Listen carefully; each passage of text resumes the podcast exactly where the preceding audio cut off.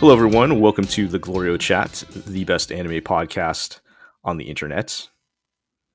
You know, I uh, I watched Gridman Universe last night, which we'll talk about. We'll get our thoughts and opinions, and we have opinions on that in a few minutes. But before we get into all of that, I wanted to just put out there someone please find a way for me to get a Gridman Don't Cry t shirt. I, I, I, it doesn't have to be Yeah. official. You can put it on Redbubble or something. I don't care. I mean, hell, I'm kind of tempted to bust out Illustrator and make one myself. Yeah, I'd buy one. Uh, maybe I, maybe I'll maybe I'll risk putting it up there. Uh, you know, please don't sue me. Uh, How many, Trigger. like, I feel like my memory of New York is that there are a billion bootleg T-shirt shops that will print anything, but I'm not sure how up to date that impression is, given I was last there like 18 I- years ago.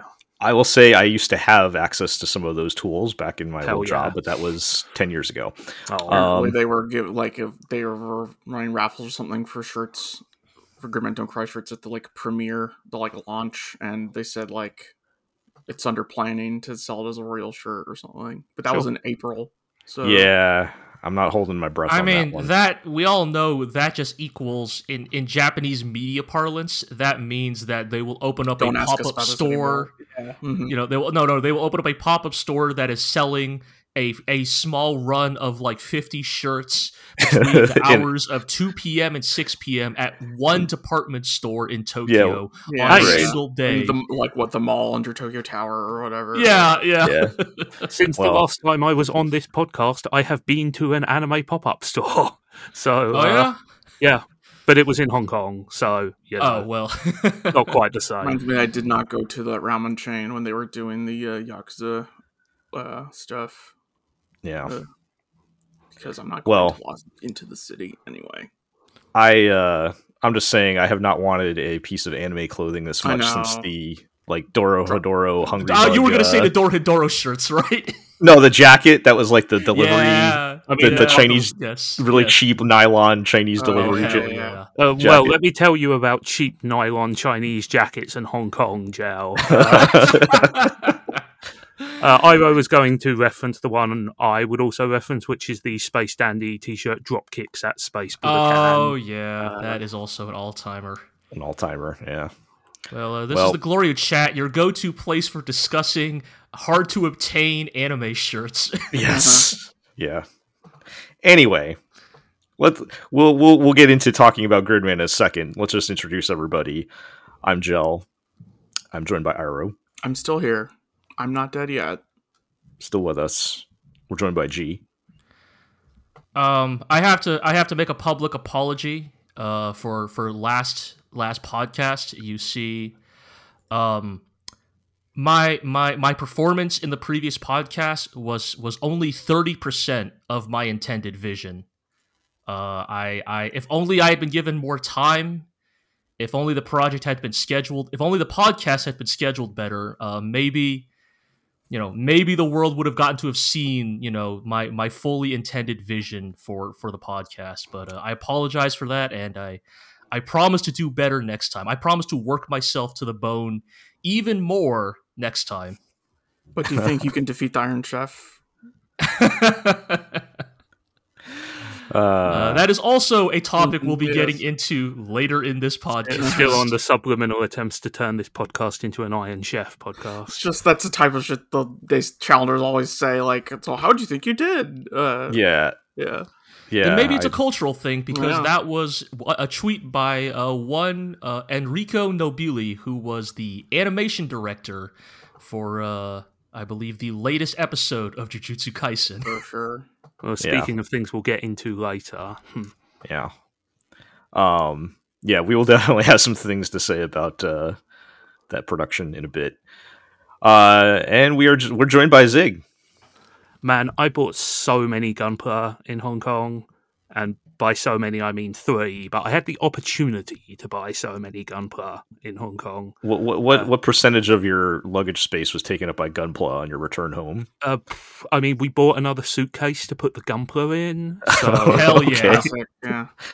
my I- brother that- bought some as well. Uh, but Nice. yes, there Last was a lot of in- Gunpla. last time I was in Hong Kong, which was in the mid aughts, I when I was I was still fairly young, but I have a distinct memory of walking into some shop that was next door to the hotel and seeing the like perfect grade Gundam wing. Uh, Yep. With the I- big old box. That's the one. I can confirm that that one perfect grade wing Gundam is still kicking around. Yeah, yeah. those stores. Like, I had no idea 20 what Gundam was. Right, but I was just like, "Wow, that robot's got angel wings. That is sick." Yep. Uh, Yes, uh, you can still Uh. walk into many.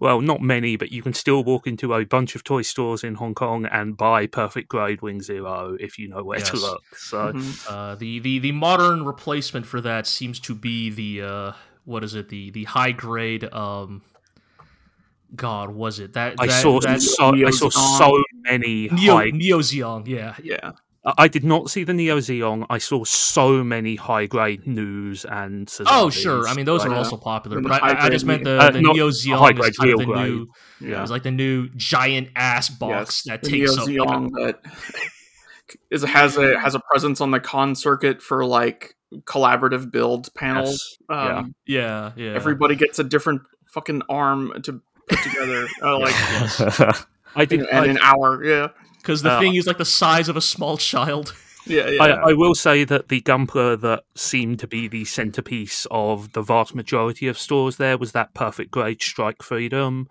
uh, which is very Yeah. impressive, but it's also from Gundam Seed. Also, uh, I visited maybe a dozen, maybe 15 different Gunpla stores, and I found three kits of Hoshino Fumina from Build Fighters, Mhm. one kit of Sei's mum from Build Fighters, and Oh. zero kits from Turn A Gundam. Look, man, they they don't understand. They don't. They don't. They don't know how to uh, appreciate. Literally zero. True Uh, art. yeah. Anyway, Alright. that's my uh, Hong Kong segment over. Excellent. Well, Mhm. we, we well unfortunately we we can't turn this into a gunpla episode, so not this time. we do have anime to talk about. And as mentioned, we can kick things off talking about the Gridman Universe movie, which hit uh well I'm not going to say it hit any legal sources per se, United but Airlines a few weeks ago. Yes. Um, Oh, we, We all, all- we we all took a we all took an yes, air, we all uh, booked took a flight. Um, Yep. We're actually And- recording this in person. Yeah. We all we all In took a flight over the so we could internet. watch it on the uh, on the on the plane and you Yes. know we would never pirate anime that we'd be stealing.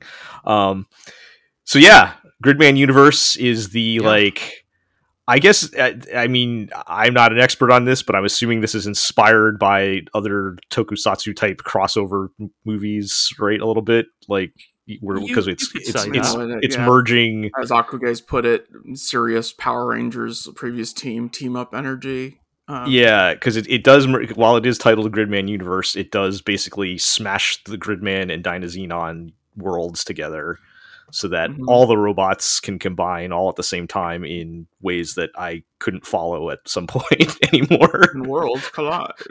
uh, you know, and um, I okay. Let me let me start. I'll try to start on some neutral ground here because I think Mm. we all probably enjoyed the movie to some extent. Absolutely. uh, there were definitely uh, some really cool moments, some you know big spectacle, movie spectacle type of moments. Um, you know, I think we were all cheering for uh, Giga Chad Yomogi, um, Mhm. and and you know, it, in some ways, it was kind of fun revisiting the um two anime that I think we've all very much liked to different, different degrees, but we all we all like both series, right? Yeah. Yeah. I think so. Yes. Um, but what I guess overall though, how did you guys feel about the movie? When we, we can go around and get everybody's opinion because I feel like we all may have slightly different opinions on this, but anybody can feel free to jump in Sure. first. But Um, I mean, I think for me personally, right, like Gridman Universe very much feels like Akira Amamiya's Victory Lap, right? Like this is the capstone to the Gridman saga that he started like nearly 10 years ago with his original um Gridman short that he did for uh Boys Invent Great Hero for the Animator Yes. Expo. yes that one right like it's I, I cannot help but like be enamored by like the journey he has gone on here because it is it is it is every creator's dream to like take their like weird obscure pet project that only they care about and just get to like develop it over the course of a decade. And it's very much what akira amamiya has done and because of like just how good of a job he did with gridman and dynazenon you know I feel like he has earned Gridman universe. He has earned the right to just, you know, like have fun and smash these characters together in fun ways and like you know, is it a fan service movie? Definitely. But I think he has earned the right to like give us that fan service. I think you know, just on a pure emotional level, I came away from this movie like very satisfied. I really loved a lot of the character stuff they did in this movie, like as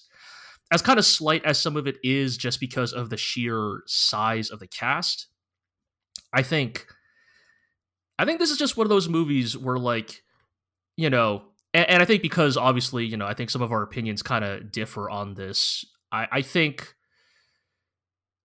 for me personally, it's like, yes, if you try to like break down this movie objectively, like, oh, it's, you know, what is its plot structure? How how does it escalate? You know, do the characters grow as people by the end? It's like I think it's easy to like nitpick a movie like Gridman Universe to death, but like as as a piece of work, right? As a, you know, as, as a, you know, as the song says, right, human love is more psychedelic than robot love, is more dramatic than um, right it, it, it is a Yeah. big it, it is a big display of love. Like that is what this movie is. It is a passion project. It is filled with love and human passion. And as a result you know yeah it like you know ape brain activated. I hoot and holler when um hold on here when uh, uh super dragon king combined superman rogue kaiser gridman uh shows up you know i'm like fuck yeah like that's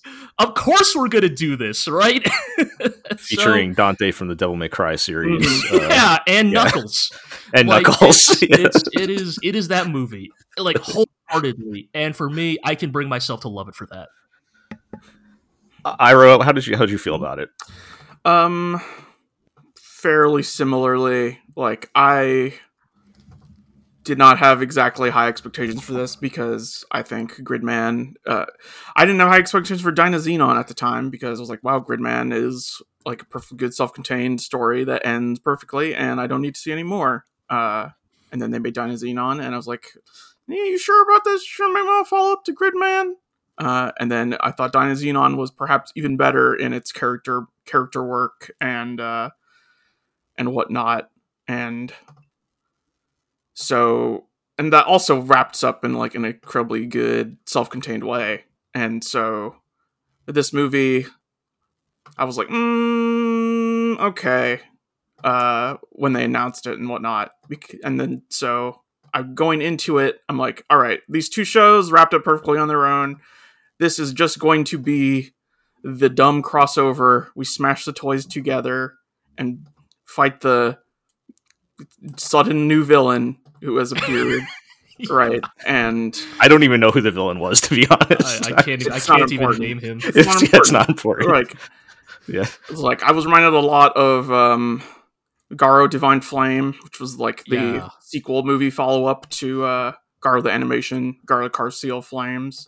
Yeah. which is a very similar format of all of our character stuff is done was done in the show. Let's have a a monster of the week but bigger, uh, where all of the characters have to show up again. You know the your favorite characters who may have passed away or gone in the main series.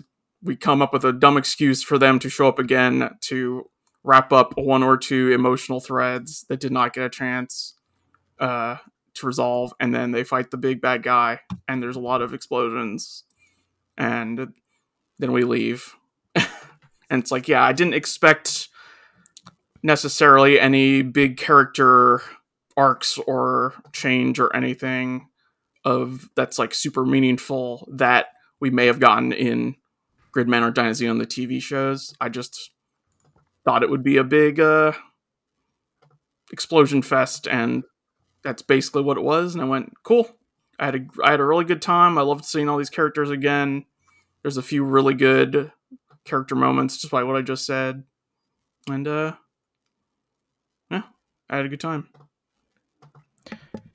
Yeah, and I, you know, I, I, I, I broadly agree with what you guys are saying as far as what was like enjoyable about the movie. Mm-hmm. But for me, and uh, Zig, I'm going to turn it to you. But I think, I think our opinions probably more align on a little more negative about it. But sure. I mean, I mean, what, what, how did you feel about it? I think it's interesting that specifically G said, and I'm not calling you out for this, G. It's just an interesting turn of phrase. He said that this is a big movie which doesn't hold up well to nitpicking. And I would argue the exact opposite. I think the small parts of this movie are terrific. The little scenes, the moments of characterization, the jokes, the just the comfortableness that you feel in the characters is great. The problem is the big picture. And the big picture is this is not a movie about anything. It's entirely vapid. Right. It's a it's like about Gridman plus Dynazenon. Yes. Okay, see, so what I mean, Uh, now so- hold on, hold on. I Yeah, ga- yeah, hold on. go I gave you your time, so give me mine. Okay. The thing about Gridman and Dynazenon, which makes them interesting and special shows, is that they are dedicated to exploring and uncovering their characters and their cast and taking the characters and therefore ourselves on a journey and growth and evolution through the story. This movie is not about that. Nobody changes or grows or has a life experience in this movie aside from blowing up a bunch of shit, which is cool, but it's not really what I came to those shows for, you know. And I think this movie actually in some cases quite severely damages some of the impact of those shows by bringing characters back from the dead and bringing characters into the story when they had completed their arcs you know? Is it co- like this is kind of the encapsulation of the problem. Is it cool to see akane again? Absolutely it's great. I love her. She has a cool new costume. She has massive boobs. It's awesome. But it's a fundamental betrayal of the ending of gridman which was the dream is over you know i don't need to see more of that story and it's the same thing with Gauma here. You know, I think there's a great scene. There's one great scene with him and Yomogi where they kind of, you know, in that awkward way, talk about how now he's back. But you would need an entire TV series to explain to explore that emotion properly. And here it's kind of just tossed off after 90 seconds. And the the net result is I don't really care about anything that happens in this movie. And I think it's a spectacular visual and audio and display with some great writing, and it's about as thin as a sheet of paper. Yeah, So yeah. G, if you want to clarify the Your rebuttal. Mister G. Yeah. Well, I just got to clarify when you say that, like, uh, wh- when you when, when I said that, like, oh, this is a movie that can be easily nitpicked. See, to me, all those things you said, those are the small picture things to me. Plot, character development, Mm. completely irrelevant. No, the big moments. See, here's the thing. For me, the big moments are the things that you liked, right? It is the quiet conversations. It is Haas and Utsumi having their like one kind of on the sly conversation, you know, while everything else is going on, right? Mm. Those are the things that are like paradoxically the small moments that are the big moments. Like, you know, I I, I never came into this movie thinking, ah, this movie will will unravel the truth about you know, the grid man the other universe. thing as well is that there's a large like the whole point of Dynazenon was that it set up a number of intriguing plot threads that were not resolved in the show because we had faith hmm. that they would be resolved eventually. And you could argue, and I did in my write up, that the answer to those questions is not actually important to that show. But the answer here still feels like a cop out. Like the bad guy is an amalgamation of all the bad guys we fought before is literally the laziest possible bad guy you could come up with. Oh, it's Like, yeah. literally like the most stock villain that you could possibly. right, but like It's we just lame. watched freaking King-Ohger meets Kyoryuger, and the boss of that crossover is all of the villains from Kyoryuger have combined into one villain. right? Like, I mean, if you're going to argue that King-Ohger is as good as SSSS no, Gridman, what I'm, would I- really like to see that argument. I guess I'm like, I, th- I think like narratively, the, the crossover movie, like this was all it could have been, right? Right, and and maybe it's fie on me for expecting more more than that, but I have been primed by those shows to expect something better, and I did expect something better, and therefore it is a disappointment to me. you know, it's funny they did the amalgamation villain thing, and we yet the only characters that didn't come back were the bad guys from Dynazenon. yeah, they well, they're like, dead. They're con- like, they may like make like a cameo. What in what, one- what is one what is what does right. death mean in this movie at, at this point, yeah. right? I mean, Right. okay, yeah. fine. Well, they're dead in the sense that they did not get a post-credit scene where they're hinted at still being alive, like Galba did. bring back Mujina, damn it. Um, Uh, yes, yeah, yes, bring back the evil woman. We know. uh, Yeah. Okay, so you- you I- guys all watched you guys all watched this a couple weeks ago, right? yes. uh, I'm coming a week ago fresh. to me. Mm. I'm I'm coming fresh off of watching this last night, Uh huh. Uh-huh.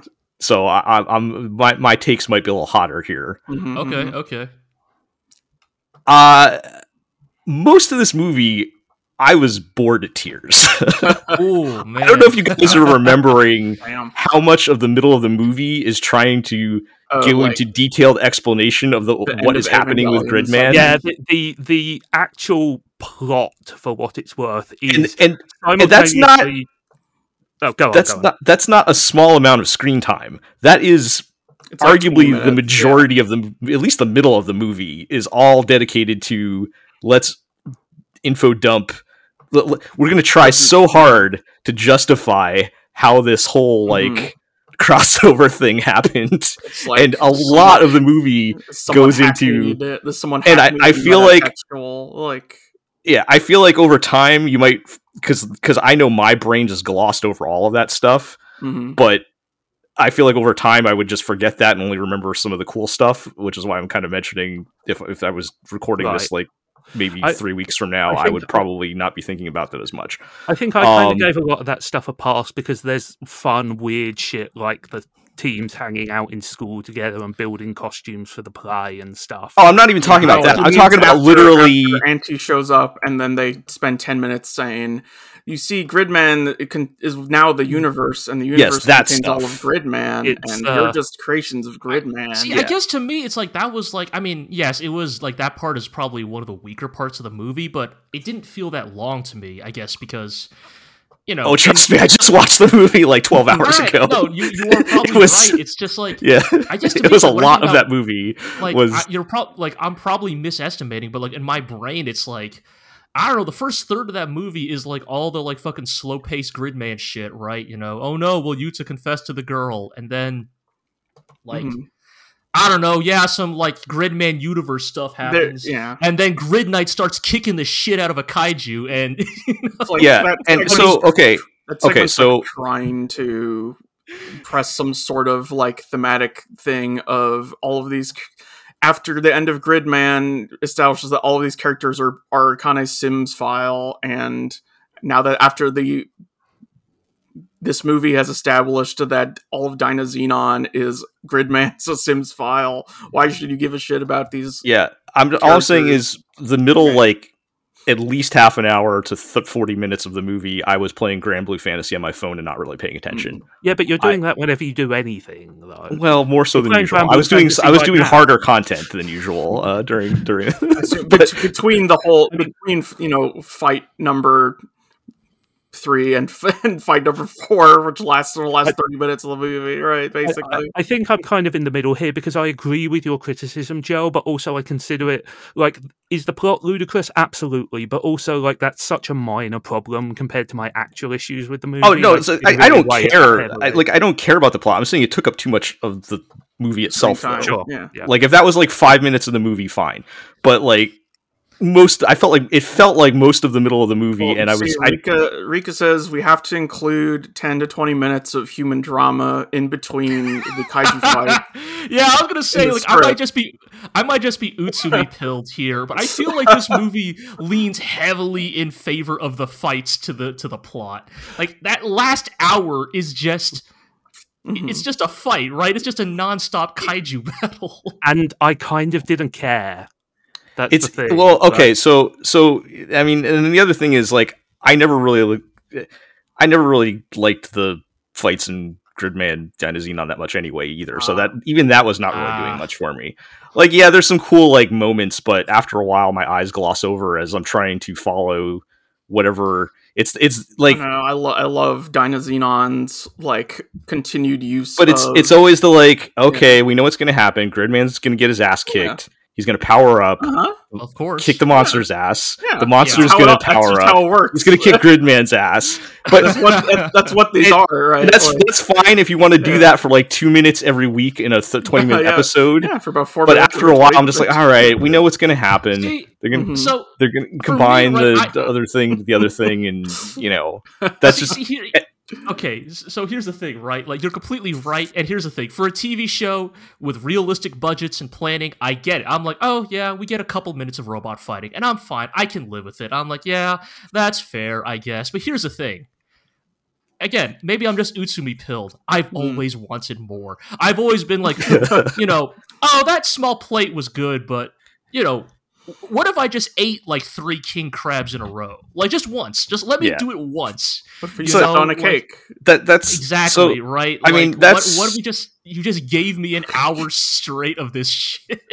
Yeah, I mean that that that's that's the kind of thing I'm willing to chalk up to opinion. That's fine. But for Mm-hmm. me personally, like it wasn't really doing anything for me. And then the final thing I will add, and, and trust me, I did enjoy some of this movie. Like there, there were Mhm. moments like I I I love the characters themselves. I love the character work. I like I like the parts where they're hanging out at school preparing for the play and stuff. Like that's that's always what I've liked the most out of these series, and that's why I, I was saying in our chat last night when I was watching. Like I the the main takeaway I've is I've been reminded that I like Dynazenon a lot more than Gridman. Oh yeah, but all of those. um the I, I guess the final piece of it is like they I understand why they had to make Yuta the main character hmm and I don't like Yuta but he Because because he, he is like the he- one sort of unresolved thing about Gridman. and, and They're- he, and, also, he, they're and they made they made him a plot line from the show. yeah and they made I mean, him that's what they've been the doing for a while, but yeah they made him the like emotional him and his like crush on Rikka are like the emotional center of this movie and I hate all Oh of it yeah, and that and that's like the most possibly the dumbest look of the movie, right? It's Eh, like, I oh, mean, like, yeah, she we all know we all know Rikka is in love with Akane, and that Yes. shouldn't have happened. Mhm. but- I mean, Uh, that, yeah, that yeah, plot yeah. in the show was only good because it literally ended with Akane deciding the solution was to murder everyone. Like, Yeah. yeah. it's just it's so tired. Like, it's so. The, and the thing is also we don't know Yuta as a character, so this movie he's is just the generic protagonist man, right? Yeah, I mean, Like, even this- I mean, just this even for has no- plot, even for plot reasons, the Yuta and Rikka that we have in this movie are people we don't know, right? Like, Hmm. this- it, it it just it, it it made me not care, like like kind of like what Zig was saying, whereas like I just was not invested in, and and again, I don't need a complicated plot. I don't need deep. I don't need like deep relationships or whatever. I just want to feel something, and I wasn't really connected with this movie at all. Is other than you know the th- few like bits of nostalgia I had for you know the TV series when they were all hanging out, Mhm. and you know anytime anytime I did I did enjoy like anytime you know the next uh, cameo started and like hey they're back like that was fun like, Uh-huh. You know I think I, I I- I get where you guys are coming from. I, I do, and I think I think just for me, it's like I, I think Amamiya like display like f- despite this be okay so despite everything we've just said about this being a big gratuitous crossover movie i also just respect amamiya's like like surprising amount of like commitment and like in some ways restraint to some of these like character moments in the way they play out like and how much stronger that makes them because like you know like you know zig you were just saying like oh i didn't really need akane to come back and i broadly I didn't agree either. Yeah. but she does anyway and i think amamiya completely nails her return like i think she is used just enough and in just the right ways to like feel emotionally fulfilling like did she need to come back no but is that last conversation between her and Anti not maybe the emotional climax of that entire movie like No. completely like okay see i i completely disagree that moment is like the moment in this movie that hit me harder That like than just that else. that moment like justifies them bringing Akane back to me, right? yes Like like, it, that is because the- like, that she is- does not like. Yes, you you're right that she completed her emotional thing and has no need to return to this her Sims file for herself, right? But like she doesn't go back for herself. She She goes, goes back, back to like them. yeah. she goes back for Anti a character who does not did not get his emotional closure in gridman But he closed himself. That's the thing. The character we see in Dynazenon is fundamentally a largely complete character. By yes making but like him by making him need to go back to Akane, it lessens his character. No, 'cause But, here's like he never don't think- needed to, right? he never but it's needed like, to, It's like but, like- never needed to be Gauma to again. go back right? to Gauma. That's No, kind of no, the whole point, right? Is that these characters did complete their their their arcs, but also if somebody you deeply cared about and you thought you'd never see again just showed up, you know, would you not desire on some level, like But- So, you know, so this yeah, is I this is not reality. Akane did not show up. The writers engineered this scenario. Like yes, and, and obviously, but yes, but what I'm saying is that, like, of course, Anti did not need to see Akane again, but the writers felt that it was important that they have a scene together, and the scene together is pretty good, honestly. But I liked him better when, like, Nah, I- his I mean- memories of Akane Yeah. were sealed away. Like that one moment in Dynazenon where she appears in the background of his dream is enough to tell me leagues about the character. yeah, I think I think this is the like this is the classic when you do a sequel that doesn't need to happen. right? Uh, it's like I think we all agreed this movie didn't have to be made, no, like with the TV series like, that are right. standing on and their so own. like and it's like if you're, but if you are going to make the movie, this is a pretty good job of doing it. I think Right, where right. me and Zig are at is like I actually didn't want this movie to be like I don't want it, I didn't Right. like want these things to I'm- happen. my perspective is more like, well, if the ex- if the suits are saying you must make this, and like this movie must exist as a crossover thing, like the format in which it exists necessitates some of these problems I existing mean, I'm, as well. I, am not right? Sure, even but that cynical. also, I'm not also that cynical critique about should it. not I- like our Like- critique should not be bound by the circumstances of a work's creation. You know, oh, I like, don't know. I don't. I don't. I don't. I don't. I, I, I do not subscribe to this like theory that like Amamiya was chained to his desk and forced to make. Oh, no, Gridman. no, I don't. I don't think that's the case either. not. I, I, but I don't think we're being literal about that. yeah i'm just uh, Yeah. i'm just thinking like yeah like i was saying this is a crossover movie slash sequel thing and as one of those it must do the things that the format above you know requires and yeah. Anything I don't. above that is just a bonus and i, I- I maybe think- i don't think it should exist or needs I to think yes. I think. I think what uh, I've arrived at is like if yes, if you're going to do this kind of movie, like I don't know if I would have changed anything. If Right. you if you if you're Yeah. gonna do a, like a movie like this, my my thing Mhm. is like I just didn't want this to happen. Yeah, Basically, I'm ki- I'm kind of See, where that- Jell that's. I don't know. That is like such a like I don't know. That is such a like negative. I Take on I, this I, I, movie. I, Like, I am- feel like I like- feel like I feel like it opened like you're digging up the grave here. Like you're pull, you're digging somebody up out of their grave here. We we put it to bed. We went to the funeral. We said our goodbyes, Hmm. and I, you know, This I is just, this is I- the uh, post-death Tupac Shakur album of Gridman No, shows. I, I, I really think that is way too unfair. Like I am glad Grid like let me be clear. I am glad Gridman Universe exists. Oh, I am glad I had a lot watched of it. fun. I think it is a tremendous piece of work and like you know, if we have to agree to disagree, then that's fine. But I just do not want it to be said here in this podcast that the Glorio chats take on Yes, of course. We are not making a universal statement. we're not making a universal statement for Like, everybody's I, opinion. I am I- personally very happy that this And- movie came to being. I mean, I think even among the, let's say we are roughly two and two on sides of the line. I think I don't completely agree with Gel, and if you'll forgive me for speaking for you, Iro, I don't think you completely agree with G. Right? We are on different different variations and different critiques here. You know, I I, I think that. I mean, look, I had fun watching the movie. I certainly don't hate it. Um, but I think you know we were looking for different things from it, and it delivered that. It delivered those things to some of us, and not to others of us. You know, and that's fine. Also, I, I didn't even get to finish my sh- my finish my thought with Akane because like it's not just the Anti stuff that they completely nail. Like that Amamiya had the restraint to like even like dangle Rikka and Akane meeting one more time. And for Rikka to literally say to the audience, "No, I'm good. I've already said everything I've needed to." Yeah, Like yeah, he sure did, didn't he? yeah, and what I'm saying is that that is Amamiya himself recognizing that oh, one of these characters can still get like a little fan service, you know, emotional conclusion, and the other one doesn't need it. Like, you know, in the same movie, like I mean, to me, the, know- what that's saying is that Amamiya said this se- like this sequence was completely unnecessary because we already said everything that Nobody to owns. Gridman. Uh, yeah.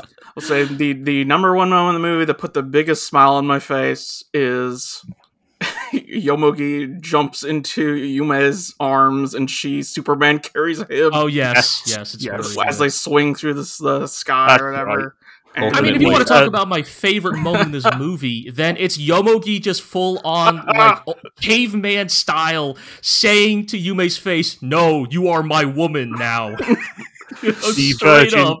The Virgin Yuka versus the Chad Yes, Yomogi. I, if, if there's one thing we can all agree on, I think we all uh, enjoyed that aspect of it. yes. Yomogi just be like, "What are you talking about? You're part of my family," and I'm like, "Holy shit! Like, dude, you're like what, like 16?" Yeah. Uh, I I thought it was kids. very funny that uh that Gauma, when now he's Dynarex, still says something beam for his. and that's what you may called it.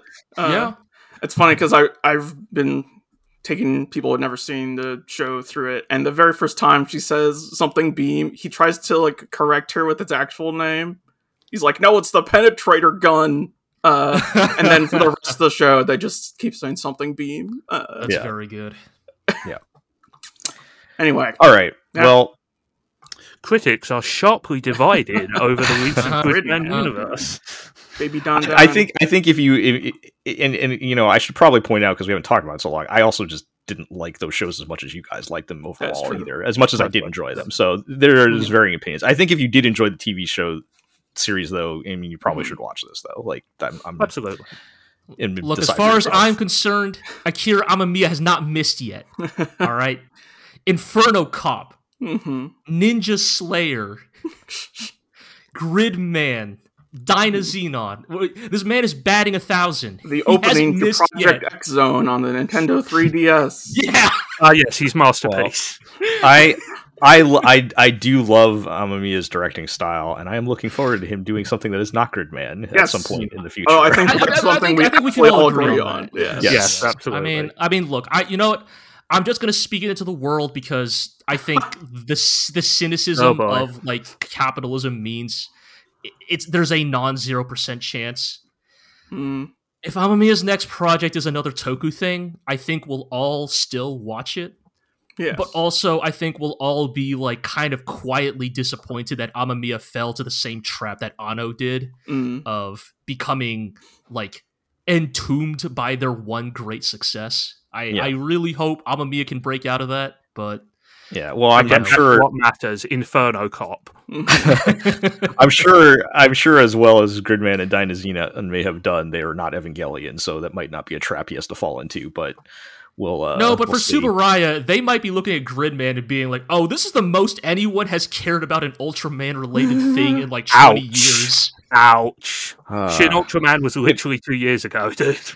Isn't it like the least notable of the mo- of the Anno films? No, Shin, Shin Kamen Rider is considerably less notable and made Really? considerably Okay, I less thought money. broadly. Okay, well, I mean, I, Dude, I'm not- Ultraman is big. Ultraman, Yeah. Literally big and metaphorically. Right. Uh, All right. okay. well, All right. uh, let's let let's let's move along. Oof. Then we can put that put that aside f- now uh, and Yep. move on to Move on to a subject that everybody can agree on universally. another fun conversation with uh we haven't talked about Jujutsu, Jujutsu Kaisen this season, but it is still going. There hasn't been Um, much to talk about the show Uh-huh. itself, Other than but- wow, it looks really good, and then you go, oh right, at whose at whose expense? Did they did they like kill Gojo or something or no, take him they- out of the They picture? put or him in a something? box. They Okay. sealed him away, or what have you. which is your excuse for like, oh no, everybody has to fight without the Gojo get out of jail free card. hmm Um, Yeah. Well, I, I mean, I guess we haven't talked about it because there's we had new shows, and then there just hasn't been much to talk I mean, about. the reason we haven't been talking about Jujutsu Kaisen is because Iro and I have like basically completely fallen out of love with this show. Like it, Yeah. like all of the things that we liked about like the back half of season one have just been systematically wiped away by the Th- this is this is what I was And I- waiting. and I could like I could totally see how uh, somebody else would look at what's happening now and be like, "What do you mean? These are all the same strength as the end as the back half of season one?" And I'd be Yeah, like, so- "No, you're wrong," uh, or I disagree. Rather, Yeah, Uh, and so I, you know, it's just like there wouldn't be much for us to talk about. There, there's a lot of very cool fights. Uh, Mhm. there's a lot of women getting sidelined. Uh, Uh-huh. There's a lot Mm. of a lot of interesting new abilities and powers that don't matter. Um, don't matter because you know, as Iro and I have sort of been like working through. Jujutsu Kaisen's powers fulfill one half of the like what makes for a good shonen battle like set like discussion which is like visually impressive right? Like very flashy visually impressive powers. But the other half of i think what makes for a good shonen power set is like how do i put this? The like narrative or thematic clarity of those powers. Like what do they mean to the plot and what do they mean to the characters right? Like Goku going Super Saiyan has great implications both narratively and visually, right? Like, what does it mean for Goku to become the legendary Super Saiyan? The thing that, Mhm. like, drove Frieza to genocide the Saiyan race, right? right. Like, for him to become the living embodiment of Frieza's deep seated fears is both visually cool because he transforms, but also narratively impactful. Jujutsu Kaisen completely fails in the latter, like in, in in that latter area. Like it introduces all these very cool, visually impressive powers. There's a dude whose literal power is he can see things in keyframes. He can Yes, see things he in can- he 24 can- frames per mm, second. Yes, he can enforce Like- 24 frames per second upon uh, him and his en- enemy, and if they do not abide by 24 frames per second, they freeze for that second. But he knows how to move on ones. Yes. Can That's literally his power. and You can move on in the ones. face. Yeah. Yeah. and it's great. And then it doesn't really amount to anything because I think he just gets killed right afterward, and it's like, oh, okay. Um, and that's that's Perhaps this is a blunt metaphor for something. and it just yeah so like there's just nothing to emotionally compel us like we are watching um you know for reference we were watching the, the two episodes that you know we're kind of talking about here are thunderclap part one and thunderclap part two which my understanding is like metacontextually this is like the big moment in jujutsu kaisen early Joel, you, Like, you watched is- enough of the show to know the the the a bad guy sealed inside Yuji where like takes control and Right. starts killing people. Go basically. sicko mode. Yeah. Okay. and it's very visually impressive. Like, there's no point in us giving like the breakdown, but it's just Uh-huh. like it is some, undeniably some stuff directly like referencing slash inspired by um Birdie the Mighty. Yes, uh, you know, um, you know, Ryo-Timo himself, right? Like, Mhm. like smeary, stylized fights, very cool, very kinetic. Nice. And yet, Iro and I are watching this, and a, we don't give a shit. We we Yeah. don't care. It's flashy. It's cool. It's just pretty lights. B, we are constantly Uh, haunted.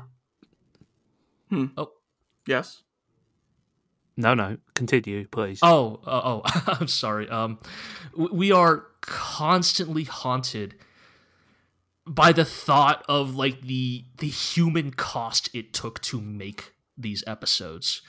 And the real reason I think we want to bring up Jujutsu Kaisen on this podcast is um, there has been a lot of very public um, discussion online, both in Japan and in the West, about the working conditions at Mappa, which it has been. Let me be clear: it has been known for a while now that Mappa pushes its crew pretty fucking hard. Like this is Yeah. known. They take on too many projects. We have always said every year since like literally Garo. Yeah. What? Wow, since, like, Mappa's 20 showed up a lot. Yeah, like 2015 or some shit. Oh, Yeah. Yeah, like also, wow. We should, we should also probably clarify that they are pushing them by, hard by anime standards, an Yes. industry which is already infamous for pushing people incredibly hard. Yep. Yeah. Yes. Uh, yes. And- supposedly, what the the Jujutsu Kaisen Zero movie, uh, yes. extremely successful film, Very supposedly visually impressive. supposedly was made in four months. That's Four absurd. Months. So they are they are making just under a minute of animation a day. Think it's about insane. It's it's it's. I mean, you know, we, we you know we we glibly talk about anime production being a sweatshop, but this is like this is on an exponentially like worse level than I think anything I've heard of in this industry for years. And like like It's for it's especially galling because most of this entire debate was started by the CEO of Mappa going on ANN and saying, "Look how hard we work, people." Isn't Yeah, that okay. cool? Yes. Um. I, I made a I made a joke about it in the previous podcast, but I'm gonna bring it up again. That interview with Mappa CEO Manabu Otsuka, where he talks about his desire was to like through brute force leapfrog Mappa into the same like echelon as a Yes. KyoAni or, a UFO Madhouse table, yeah. or a Ufotable. My bad. Yes, Yeah. and it's like Who took like years and years and years Of of, build- experience building up building up and building up goodwill, right? Like- Madhouse is like thirty plus years old. right like like kyoani is like uh, you know a, a, a Kyo, uh, you know, for whatever you feel about what they actually make, which I've certainly said before, KyoAni as a studio is a project decades in the making, right? Yes. Yeah. It is the But, like, training, possibly and the only sustainable anime studio, Yes. right? Yeah. like, also, a is one of the- studio famously holistic to its employees. Yeah. Yes, and like it is almost like sickly ironic that Ma- like that uh, uh, Otsuka is like, oh, I want to become a KyoAni tier studio by doing all of the things KyoAni didn't do to get there, and like. I mean, and just to bring up like movie production, like for for you know similar like comparison, right? Like um you know Promare, just to bring up a Promare because it is another like visual spectacle style movie. That movie took like three years to make Yeah. like like compare that to four months like it's it's and here's the thing i don't even know like what traders working conditions are like but three years sure sounds a lot better than four months you know I mean, it's like it's- that's, and also bear in mind that was with an entire like full-on co-production studio. Like Sanzigen Yeah. co-produced a lot of that movie. you know Like that's um, not just that's not just contracting out. That is that is a Right. second studio. Sense, working Sense on the again and Trigger are part of the same like holding conglomerate. Right, Uh, yeah, you know, but it yes. is And- it is a proper More, full-on more Yeah, yeah, on sure. it. And and and Map is still cranking out like three shows a season or something, right? Like that is like i mean they just Yeah. finished attack on titan like a week ago like Yeah. Like people have been talking like there's been like a sort of a thank you mappa hashtag or there was one going around around the end of attack on titan but right before this jujutsu kaisen stuff started coming up that like Mhm. kind of sit with me in a very like wrong place because it's like yes should we like thank and recognize the artists who like made these shows possible of course but like the hashtag is thank you mappa right it is Right, thank you 'cause to they the. They saved Attack on Titan after Wit just didn't want to do it. I, Uh, I with every passing year, I become more convinced that Studio Wit dropping Attack on Titan is the single smartest decision that studios made in their like in, in the history Mhm. of that studio. Yeah, yeah, Uh, it's it's they dropped j- fucking villains. yeah. I, I, I think I think it's they did what- they did they, they took a hard look and they were like, look, we can't juggle this many projects at once. I think what's just super galling about all of this, like we said, is because it is coming like direct from the horse's mouth here, right? Like, like we've heard talk They're and proud of it. stories, They're happy. They're yeah, and it's not, yeah, it- it. right? And they're not only, yeah, they're not only just putting it out there themselves; they're like expecting people to think they're cool and like, They like this is a good for it, thing. you know. Like it's, it's like and and as I was saying earlier, it's just such a deep misunderstanding of the way that you truly do become like one of those highly res- like KyoAni, as I said, is famous for a you know for a paying animators a much higher wage than the standard wage. It also you know is famous for nurturing talent and you Mhm. know training and refining talent. You know, Madhouse has existed for thirty years despite some really close shaves Uh-huh. um, because it has built up a core team that are loyal to the studio who feel that its success is tied to their own careers, you know. And Right. it, it's just like the idea that you can fucking slave drive these people and then climb over their bodies to the top is is so deeply deeply insulting. Right. And It's, and uh, i think it also even from a pure like pragmatic like standpoint kind of misses what makes those legendary studios notable right, Right. like there's a reason we can list we can name naoko yamada. Like there's a reason why you know with trigger we know i mean there's a reason why when trigger does a panel people chant sushio's name a guy who's not even a director like a a a key animator. We know the name of one of their key animators, right? And I think the key there is right, like, like, what? Just just at their panel, like this past weekend, they were like, Yeah. "We got Sushio and Mai Yoneyama back for Pain Stocking and like Right, that's and like, like- their headline. yeah, and- and what These is animators, uh, and and the core of that I think is that like the best anime studios prioritize talent retention, right? Like keep and nurture your talent, right? Like let them grow. Children. I mean, Yeah. like screw screw anime. That's the that is the important factor in all Yeah. creative in creative knowledge, right? industries. You know, like Right. Yeah, boy, let me tell you, Mm, a lot of a lot of industries are forgetting that. This Or year. yeah, kill Uh, kicking yeah. out their institutional. knowledge.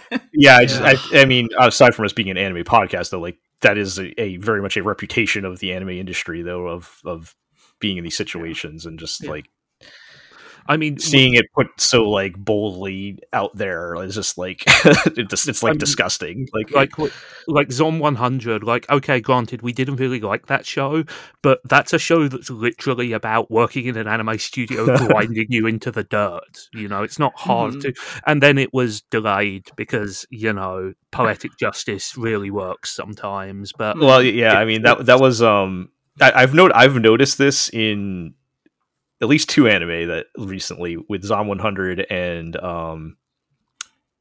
God, I can't think of the name of the show. It's like the My Boss is Goofy or something.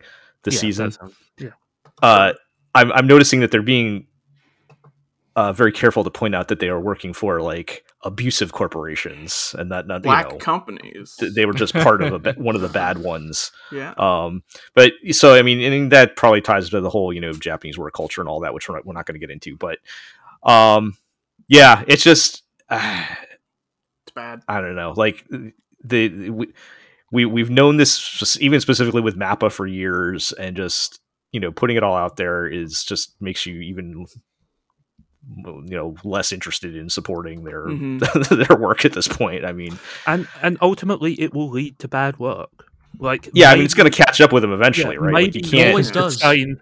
Maybe you can sustain this incredible level of burn for a few years, you know, but eventually You- nobody will work for you, and there won't be anybody left to burn out. So Right. Yeah, I don't know. It's uh, yeah, you can keep churning. Either you're gonna you're gonna lose your your talent, burning them out, and yeah, eventually Mhm. people aren't going to want to work with you. But they're unfortunately they're doing well s s- right now though, and Yeah. I, I don't know. I mean, that I is mean, the it- thing, right? Like we, we it's just not said only all bad for. Mappa; it's bad for the industry as a whole. Yes. yes, absolutely. Because how how Yeah. many of these like amazing animators who are doing amazing work uh, are being burned out so hard now that they will never work in, in the industry again? Right. Right. Yeah. Like, you know, again, I just, you know, again, I, I, will, I will quote him again, uh, uh, Enrico Nobili, who was the uh, animation director for episode 17 of uh, Jujutsu Kaisen, so the one that just aired. Mm-hmm. Like, am I going to ever hear that dude's name again? Like, I don't know, right? Like, is that is that is that guy going to, you know, be animating anything after like Jujutsu Kaisen? Like, Yeah. It's hard It's to not say. like- it's like it's Not like they're getting how paid a lot other for t- this either, right? Like, yeah, yes. it's not particularly rewarding either. Yeah. Yeah. Mhm. So I I think that is a frustrating thing is how many like actual real generational talents are we just gonna like they're just going to kill people's careers. throw into the kiln, right? Because Yeah. of production schedules like Right. this. I mean I mean the, like the, the real galling thing like is I was I was reading up on it. Apparently ma- and like the, the really frustrating thing is like various parts of this like equation can wash their hands because of basically like okay so for, my understanding is that mappa was given two years to animate jujutsu kaisen season 2 and that roughly tracks with how long it's been since the prior season Right. But how many fucking other shows are Mappa How- doing? exactly right that is the problem right Like, I keep, I feel like we keep saying every season, like, wow, Mappa's doing a lot of shows. Right. Yeah. Like like two years is actually I mean, maybe that actually would be a fairly like reasonable span of time for a prestige anime like Jujutsu Kaisen, but not when you're doing like eight other shows a year. And so it is a failure on multiple levels. Like it's a, it is a, it is a failure of scheduling, it is a failure of management. Like Yeah. Ugh, man. I mean, It it's is- it's not even been two years since Wonder Egg Priority put their animation director into a hospital. So uh, right. you know, Yeah. it's uh, certainly Unfortunately, not. yeah, just it's not- Mappa. Yeah, it's certainly not just Mappa, but they seem to be embracing it, which is just gross. All right. Let's let's let's move on to lighter topics. Let's talk about Apothecary Diaries. Yeah. yeah, much much lighter fare. Merely attempted assassinations. Yes. um, this was instead a, of, what, uh, basically a, yeah. Attempted assassinations are basically a fact of daily Yes, life at the indeed. Chinese Court, court. Yeah. Those can be fun. This was Yeah. basically a, a two a two parter. There was a big there was a big party at the palace, and so everyone has to dress up and whatnot. And uh, poison tasting has to happen for the the four top concubines. right. Uh, the two of which you get introduced here, who are the like uh, Aduo, the older older woman consort in her thirties, and consort Lishu, who is fourteen. Uh, Yes. and they explained that uh, Li Shu is was the concubine of the previous emperor five years ago when she was nine. Which again, I guess you know Mhm. should be said, right? That like this is was certainly not uncommon in the time, Right. right? And generously is more a political thing than hopefully a real relationship. But Yeah. of course, one of can course, never. no, yeah. Then they know. also explained the Empress Dowager uh, had the current emperor when she was uh, so young that they dare they dare not say it out loud. Uh, Yeah, which is some weird, uh, some. Uh, the previous I- emperor was a creep. Ah, that's what they're going for. Yes. yeah. um, Oh yeah, one hundred percent. Yeah, Well. but the, the yes, I guess the the point of these episodes is kind of like beginning to introduce some of the like Yeah, inter imperial like court intrigue, right? Like Yes. which which which and concubine is out a little. Yeah, against the other and such. You know, there's a little Mhm. bit of the like.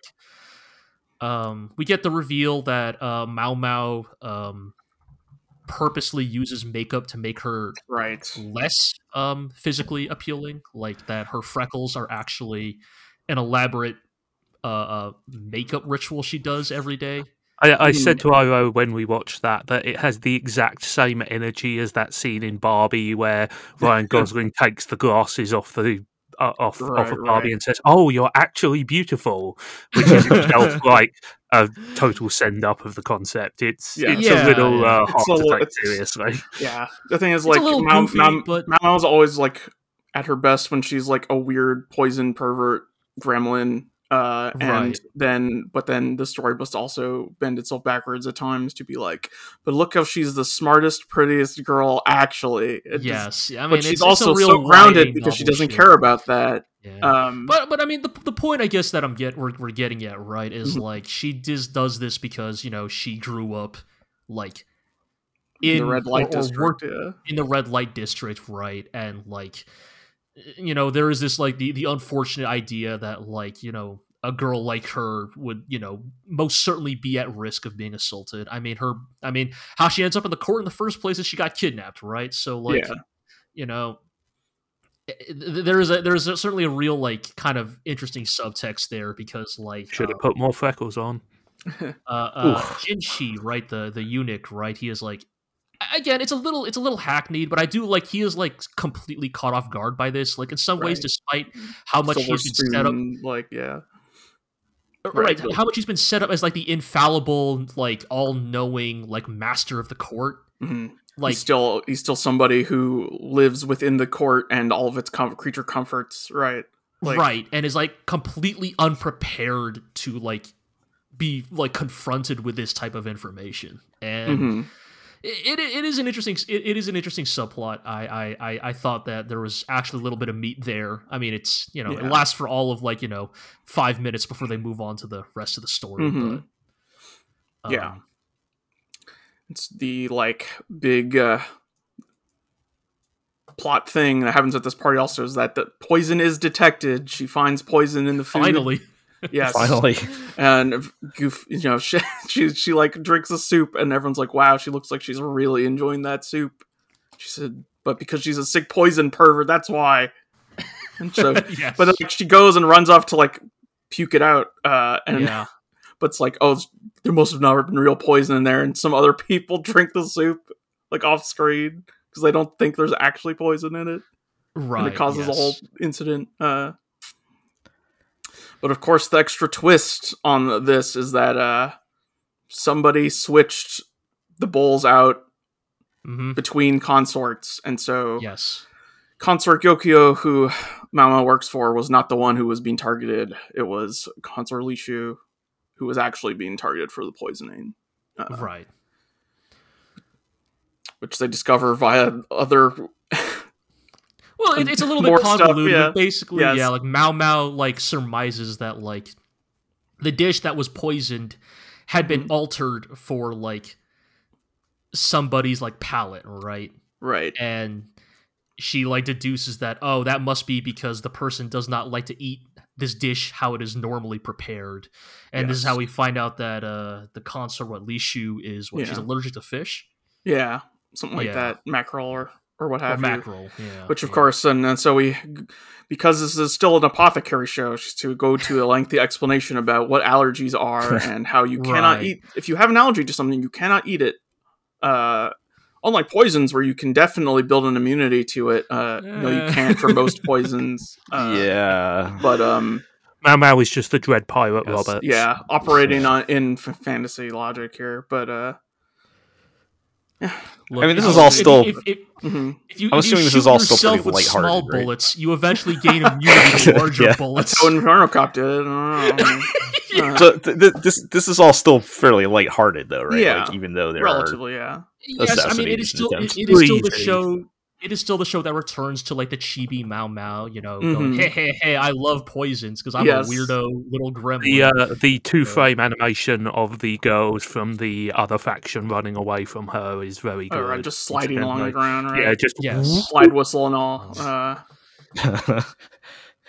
Is this is this like a Love Lab situation where you guys are just watching for the cartoon animation? Um, I don't know why I'm still watching this. Show. I don't know. I mean, I'm I mean, still it- watching it. it sounds I, fine. I, I, just I like. yeah. I read the manga and like I think the story Okay, sure. actually goes some places, or like Cool. well, some of these small details like actually do pay off later, right?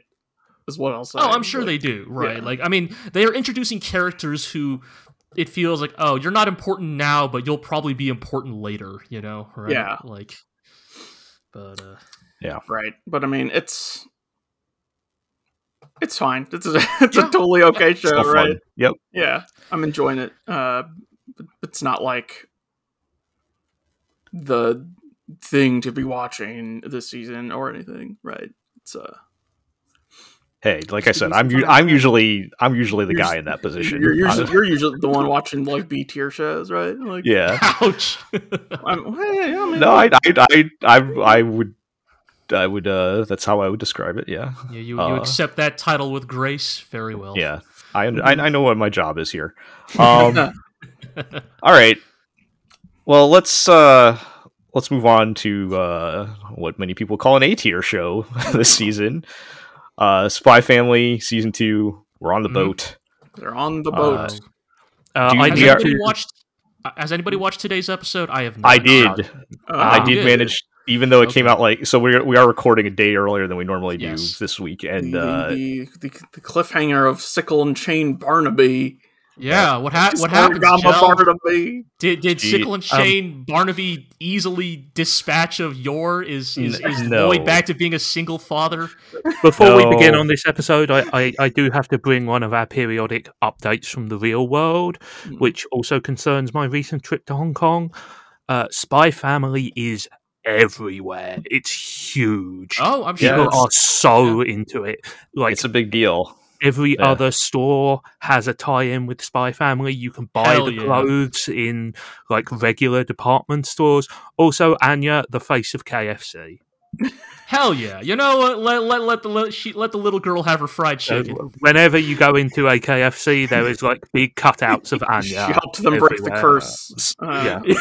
Yep. Uh, There's Special- reference. special peanut peanut crusted chicken uh, for Ugh. Anya. Yeah, so Um, ju- just to reasure you that yeah, it's big in the real. No, no, I mean it's yeah, I mean it's not. I wouldn't say it's that big here, but it is a big deal. Like this is a Yes. mainstream anime. Like everybody loves everybody loves Spy Family. But uh, But- Yeah, so we're on the boat. Um, you know, your Yor fights the the, the chain guy. Uh, it's all fine. I will say, God, I'm I'm, I'm such I'm, I'm I guess I'm the Debbie Downer on this episode here, but the, like the the I like I like the first Bodo episode because I felt like we were still getting a mix of like goofy spy family hijinks and Right, you're murdering people. right Um, today's episode is kind of kind of dry. Like it was, Oh, your, yeah. we have the cool fight in the beginning. That's very well animated, and you know, Yor manages to, of course, I mean, no surprise to you know incapacitate the guy in a way that does not get her caught, and then there's just like a lot of sitting around waiting, and like, so so the premise is they're they're on a boat. She's she's protecting this woman and her her child from mm-hmm. assassins Yeah. and they have to get to the other boat right and they don't get to the boat in this episode even though we've we're like Right. so like it's mostly just and there's not there's not really any other assassination attempts in this episode right, either I, Mm. I, I don't remember. I, see, here's the thing: you're talking about this, and I don't remember. But in hindsight, this is pr- like it. I assume this is adapting wh- whatever was in the manga, and this is likely what contributes to some of the like feelings about the Yor boat arc. Right, Yeah, I- I- I think I get it. I've, I've heard of this arc is that it kind of gets dragged out too long. Yeah, and I, I, I, I, and you, you guys heard me being like, I don't know what people are talking about because the first episode is like, well, if it's just going to be It's this, this just yes. this feels like I more Spy remember. Family, and Yeah, then this right. episode was like, okay, I think I think, think I'm starting to see it because because mm, Okay. like not a whole lot happens. I will, from I will say that like obviously I have not seen the latest episode, but I was pretty broadly positive on the first two, and I was totally expecting them to wrap it up in this third episode. So knowing that they go to a fourth, I can begin to see At how least a fourth. it, Yeah. it probably speaks to like our cultural memory because I also was like, yeah, right. She fights uh, the Chicklin, the sickle and chain guy, and then after that, it's the battle royale part, right? It's like that's where she like kills eighteen assassins, and it's like, nope, I guess not. It's like, Not yet. I, I will Maybe say next that week. um, in the in the previous episode, the segment uh, where Anya wants the skeleton keychain is incredibly oh, good. it's so good. yes. Stupid. Yeah, that's- that's what I'm- That's what I'm talking about. Like Yeah. that was all very good. Uh, Like- so the combination of like Anya's incredible like distress and Loid's incredible distress, and then just when you think it can't get any better, there is the joke about how he can change clothes very fast because he's a Yeah. master Mhm. spy. Um, just just a Yeah. horrific scene. yeah, so there's not really much of that going on in the second episode. It's a lot of Yor waiting around and and struggling with her internal feelings, which frankly are not really handled that well either. Um, right it's, because it's like the, the the sort of quote unquote internal drama of this arc right is Yor's is beginning to question the Why purpose of her occupation which is Right. Right. being an assassin and this idea that well i did it to put you know food on the table for my brother when we were orphans but i don't have to kill people for a living do i? And it's like ah, i mean let's come on we know where this is going right? Like yeah, and it's like I, I feel like I don't know that that, all, that stuff all kind of feels like a waste of time at this point, but yeah. Mhm. that is a lot of what this episode is is her fighting with that and it's like yeah all right whatever. So it's fine you know I, i'm i'm sure I- i'm sure we'll be back in action next time you know. Mhm. spy family has always had for me its ups and downs here and there but it never it never it never gets too low or too high for me either so it's just you know. Right it's still a fun time Well, regardless well, don't worry. I- I'm pretty sure the ending of the boat arc will at least like shoot Yor back up to the top of the ranks of like the most problematic, waifu problematic tier Yeah, yeah. Yeah, no, I, they are set. Like it's very clear that that's where it's headed in this episode, but it does not happen in this episode Right, Uh, right. because they start showing all the like the cartoon villain guy, assassin guys uh, that are you yeah, know you're, you're gathering. like, you're like that that like one episode of every Lupin TV series where Lupin gets attacked by like twelve assassins. You know, the Rat Right. Clan or what have you. Yeah. that's what we're headed for. So I'm looking forward to that. All right, Yeah. Let's talk of- about- Yeah. Yes. let's talk about Frieren. Free run Yeah, voiced wanna talk by about the a- same actress as Anya. So there's Yeah, our segue. If you or if you want to talk about a show that is you know visually impressive and Oh, yeah, well yeah. directed but Mm. also not at the cost of burning well an excessive amount know, of human yeah. capital Yeah. so um, I do feel like these these two episodes were maybe stretched a little thin out. Like I do feel like, especially in episode ten. So in episode ten, it's it's the we, we get the the final showdown between Frieren and uh aura what's her name Or the guillotine. Guillotine. and it's it's very cool. You know her Like granddaughter, but but we spend guy. maybe we spend maybe 15 minutes expl- explaining that Frieren can hide her power level and the demons do not right Uh-huh. Right. which i felt like that was that was dragged out a little bit Yeah. but I, yeah, they kind of labour the point. I, I Yeah. do think that there's one genuinely great moment in that episode, which is where they do the sort of like match cut to reveal that uh, what's her master's name? I forget. Flamme, so yeah.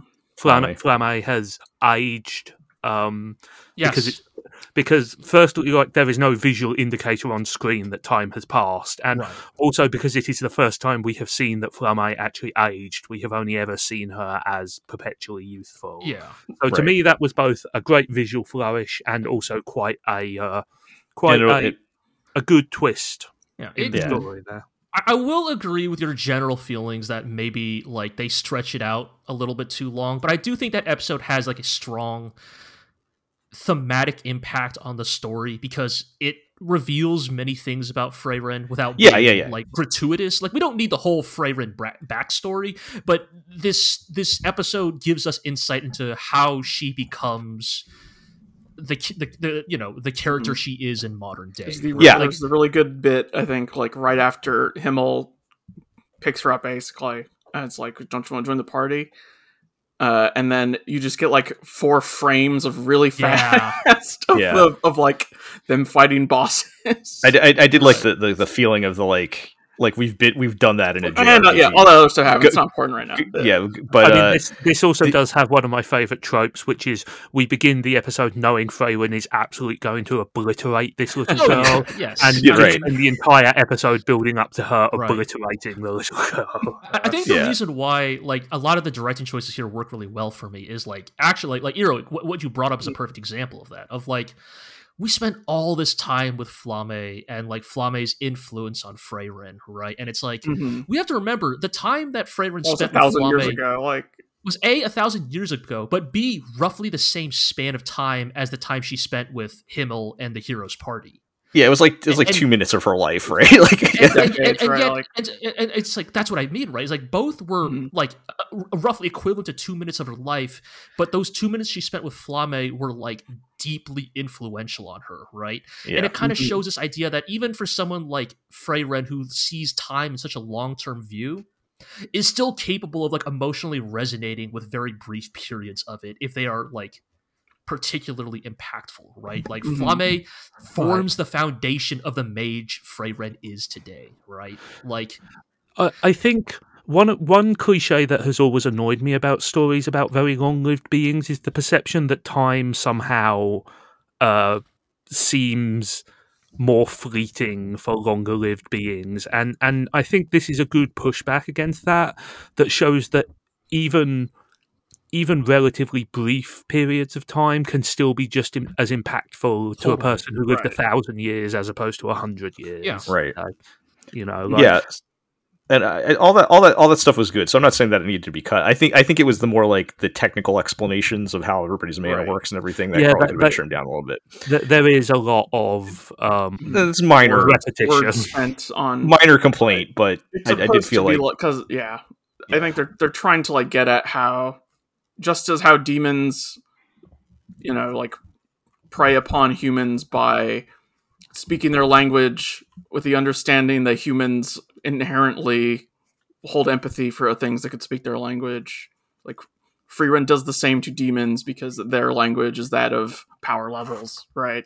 yeah So you have Which like that- you have this long explanation of like demon power levels and hiding your mana to sort of establish Yeah, that, like and not- parallel. not also, the, the scene where Flamme blows away those three demons oh is yeah, yeah. pretty incredible. not not not not to harp on the demons thing too much again Right. but also it is a little just adding to the weirdness like if they're capable of having like pride and anger shouldn't they be capable of other feelings i don't know It's- Anyway, yes, it- uh it- we, we don't need to we don't need to it's beat that point up again it's just again that, that always feels a little it does still feel a little weird to me that whole thing but it's it's uh, fine whatever Well, um hey, shout outs to uh to Fern and uh, uh Fern and Frieren's Big Burger, the reward for yes right. the reward giant for saving the city. hamburgers Giant burger, The Big Bang Burger. yeah, big like Yeah. three times the size of their head.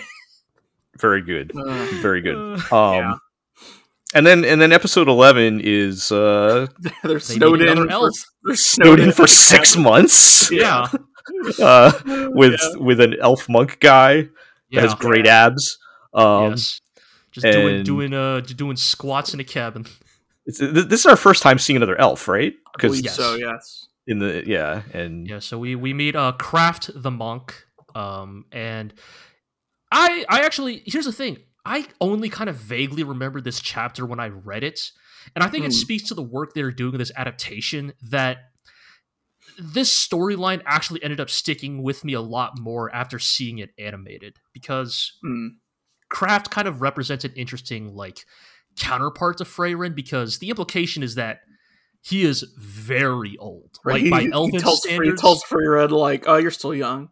right Yeah, right. thousand Like, year old Frieren free who's lived red for- uh, yeah Yeah, and like there is this implication, right? Like the way he's built, the kind of implications about his physicality. Like, oh, was this dude part of like an even older heroes party from like a Yes. time so long Right. past that we don't even know who he is anymore? Like I we don't even if- know the name of who he killed, right? Like that kind of feeling.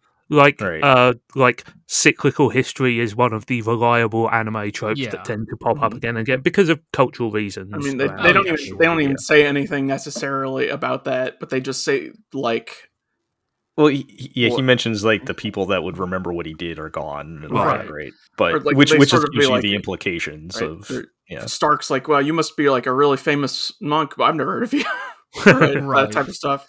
yeah, Uh, and Um, and also like I think that's that's a good way of like putting things in perspective. Like this is a show about how Frieren feels the world is fading around her, but to this dude, she is fading just as th- Yeah. mortal beings are to her, Right. so to speak. You yeah, know, Right. they're like, Like, oh, they're always like, don't you know, bigger fish. yeah, don't you know Frieren Yeah. who like helped kill the Demon King? He's like, well, there was a Demon King. Uh, yeah, right, Like- yeah, and I I actually really liked um I, you know I'm not usually one you know for like spirituality or religion in my fiction but I actually really Again I'm surprised it didn't stick with me reading the manga at the time but I actually really liked their explanation for why such a long-lived person like an elf would choose to like believe in religion to like pursue spirituality. And Yeah. it kind of gets at this idea that like on some level eh, not even in a selfish sense everybody wants to be remembered right? Like that's kind of what drives human nature. It's why in that episode we have the flashback of like himmel you know like helping out some orphan kids and you know funding the like the the rebuilding of a village right mhm. why he gets all those statues made of him, right? He wants people to remember him. And for an elf who is living again, we don't know how old Kraft is, right? But if a thousand is young to him, like maybe you know, we're talking thousands, right? right, And like when you are living life on that long of a scale, like forget statues, like right. There won't even be- like yeah. yeah, like there won't even be civilizations that remember you. And I so mean, like, in like, some without- ways no, go on, G. Sorry. Oh, just like and, and in some sense, then it almost like makes a lot of sense to pursue spirituality, right? Like to like whether whether it's real or not, the the, the desire to believe in an almighty being who who will remember you because yeah, nobody on this mortal like plane will. Yeah. Yeah. yeah, Uh, the the thing I was going to reference was like, and I don't want to be one of those guys who references Dark Souls all the time, but in, Dark, in Dark Souls Two, there's Straid, the guy who you like find frozen as a statue, Yes, um, yeah. and when you when you unfreeze him, he's like, "Oh, here I am in the land of whatever," and you can be like, "Oh, actually, it's Drangleic now," and he's like, eh, "Whatever." Like he's just Yeah. seen, like he's seen it rise and fall so many times that the details Right. are irrelevant Mhm. at this point. yeah. Just You know, like, that's that's yeah. true being truly ancient. You heard it here, as folks. Is, you can quote Zig. Free Frieren is the Dark Souls of anime. Dark- Uh, the Dark Dark Souls Souls 2 of anime. Dark Dark Souls two of anime. wow. I'm not Similar- sure, if that's, not sure if that's a compliment or You know, not. similarly, on a much shorter time scale, uh, the party's informed that uh, to get to the next checkpoint or what have you, they need a first class mage certification. And Oh, Frieren's God. like, I don't have time. Like, what do you mean? Uh, Get my mage license. Yeah, your mage, your mage license standards change so often that I can't be bothered. Right, But like she busts out like some like fucking trinket, and she's like, "Look, I already have this," and my I'm like, whole- "What the my fuck holy is symbol that?" from 150 years ago? right? Yeah. I'm really excited for the next episode where Frieren and Piccolo will have to go and take their magic I don't know. exam. God, that would have been better than what we're getting, but Well, it's still it's still going to be quite a while until we get to that, but yes, that yes. is uh, that'll Oh, uh, that might make or break. yes, the the the Frieren has to get her the magic mage exam license arc. arc Yeah. Okay. is lingering on the horizon. yeah. Okay. Well, Uh, I mean that per, to me that sounds fun, but you guys sound like We'll you're see. dreading that. We'll see. I'm, yeah. I'm curious how. Let me put this: the manga took a lot of hiatuses, and we'll see how the pacing ta shakes out in the anime Oh, okay. uh, next year. Right? Like, yeah. Okay. All right. Well, Farron's still good, Yeah, yeah, folks. it's, I think it's pretty solid. So, all right, let's uh let's move on. Gee, you're still watching Overtake? I, I guess I am. Though I, I didn't. I didn't double. I didn't double check am- that specifically before we we started. I, but I, yes. I, I am falling behind. I, I must confess. Um, Okay. I, have you watched any new watched- episodes since we yes, last? I have uh, watched. I have watched a new episode since the last time we have uh, we have, we have talked. Um, So uh, they're racing again, obviously. Thankfully. yep. All right. I know it's been a little Wait, bit right. in the in the racing show. yeah, I know. Uh, They're in Like Las other- Vegas. It's crazy. Uh, Unlike other uh, racing shows, this one's uh, about the characters. oh God, but it. I'm sorry. Uh, well, anyway, so um, so uh, the you know it, it's another race in the league or whatever the the the season. Um, and Haruka's doing really well. He's he's his his practice numbers are looking very his times are looking excellent. You know, everybody's like, oh, this is the one. This is the time Haruka makes podium, right? And then the the the great fear of everyone who has played uh, uh, um, the 2017 video game Motorsport Manager. Um, it starts raining. oh no! Uh, the rain starts coming down, light at first, but it gets heavier. You know, and everybody knows what that means. Interesting race. yeah, yeah, every you know, because yeah, that is exactly what it is, right? Like it is a, it's an X factor, right? It it changes the entire Mm, game up, right? You know, we start getting into the like, do we? This part seemed a little crazy like, to me They still personally. race in the rain if it's really rainy. Like They do, it Um, seems like it's uh, insanely dangerous if you're moving at speeds like that. It is. yeah. Um, I, I will say that if it gets Uh. really heavy, they generally will stop. okay, the I'm race. gonna right, say, right. I was gonna say like this sounds really there is a point where they hit stoppage, but they do not. So yes, that we're kind of getting into that, right? Because um, this is a thing I don't think I've mentioned. Haruka's father was also um, an F4 racer, maybe F I don't know, a a pro racer, right? Formula racer. A Formula racer uh, who died in a car crash while racing in the rain. So Okay. it is that we're setting that up, Uh-huh, right? hmm Um, you know, so it's like, oh, can Haruka overcome the ghosts of his past, right? Right. and kind of the plot is like Koya, the the photog- his his photography daddy, really doesn't want Haruka to race, right? Because Koya has recently learned the truth of how uh, Haruka's father passed away, right? And so he's like, I don't want you to race; it's too dangerous. And you know, Haruka kind of rightfully responds like, "You're not my fucking dad, old It's man. It's not your Like, call. It's not your fucking call, you know." Mhm. And in Also, like I might posit, you don't get into single seat open wheel racing if you have a particularly keen sense of self preservation. Right. yes. And so Haruka decides to race. And Zig, I'm glad I'm glad you're here because from my perspective, this seems kind of insane. Um, one of the decisions that various teams make before the race is whether to race on slicks in the hope that the rain lets up, That or is starting abs- on wet tires. absolutely a real thing. It's like pouring, like it's not drizzling. Yeah, like I, it's, I mean, like I think there has to be some artistic license, right? Generally, Okay. uh, to- generally, like if it is raining really heavily, no team will dare go out on slicks. You know, normally Right. this decision is when like maybe there's a light drizzle, but there might be like a dry patch coming over Right. the horizon, or like maybe it's dry now, but it's threatening rain. But if we stay on the slicks for the first segment and all that stuff, but right. So it- they. Sorry, go ahead. I was going to say, if it is raining at the beginning, they will start on wet tires. There's very little debate about that. Yeah, I think they kind of set it up for our like drama then, because like it turns Yeah, out that absolutely. Belsorio, who is sort of the premier, like the premier team in F four, uh, who who has who, whose team is like the primary rival of Haruka, Yeah. they decide to race on slicks in the rain. So Haruka is like, well, if they race on slicks, like the only chance Yeah. I have of like making podium is if I also race on slicks. And to be clear, the difference, like if you play your cards right, the difference between the slicks and the and the uh, wet weather tires is like multiple seconds per lap. Oh, yeah, It totally. colossal. Yeah, Gotcha. yeah. Like you are you are inherently giving up speed to race on wet weather tires. Um and so the race happens and it initially goes very well and then the rain comes down even harder and um it goes bad. Crash. Uh, surprise.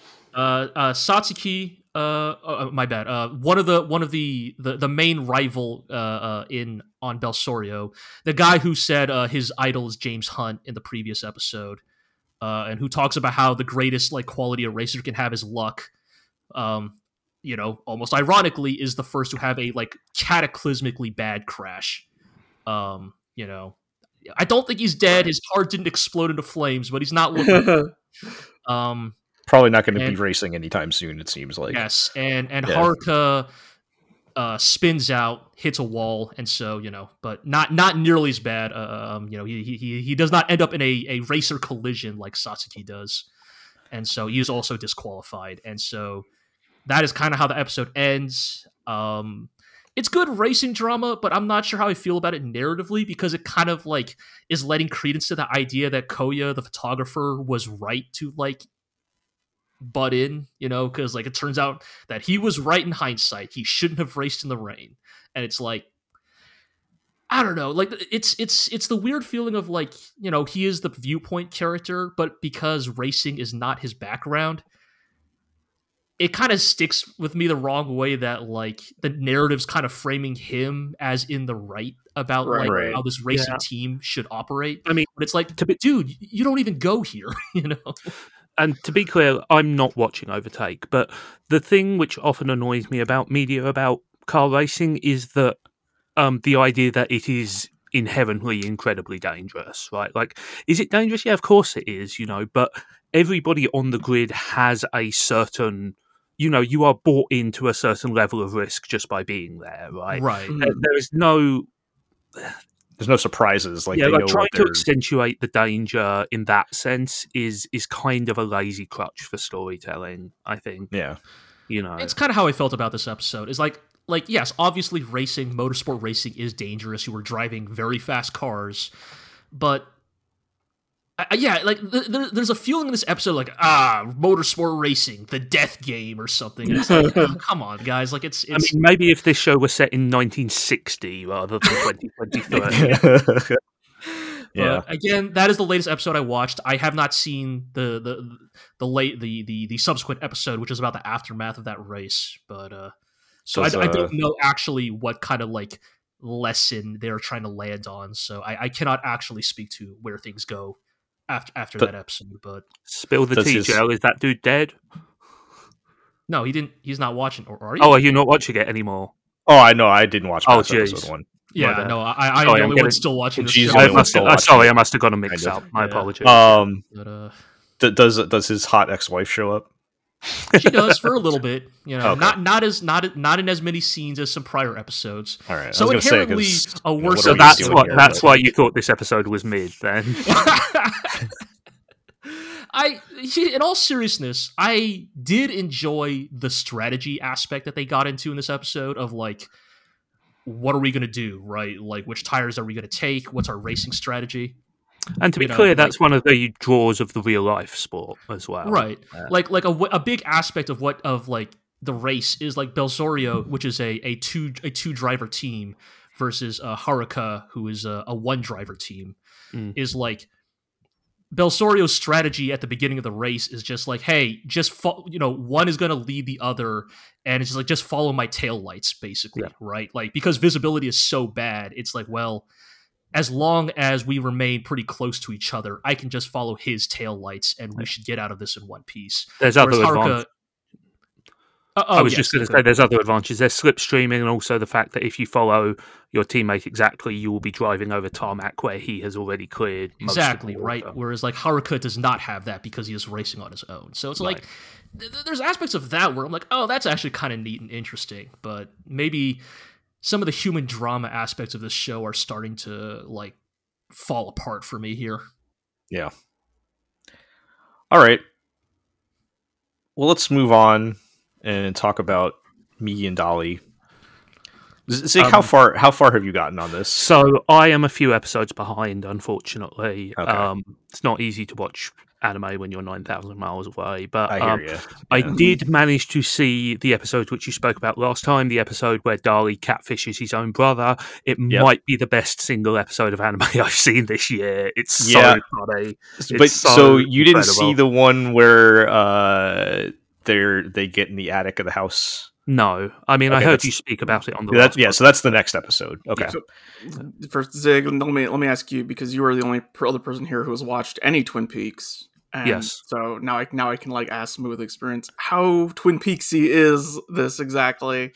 I think it has some of the trappings, but Mhm. it feels like it's way um Still very anime though. in. Yeah, it's it's.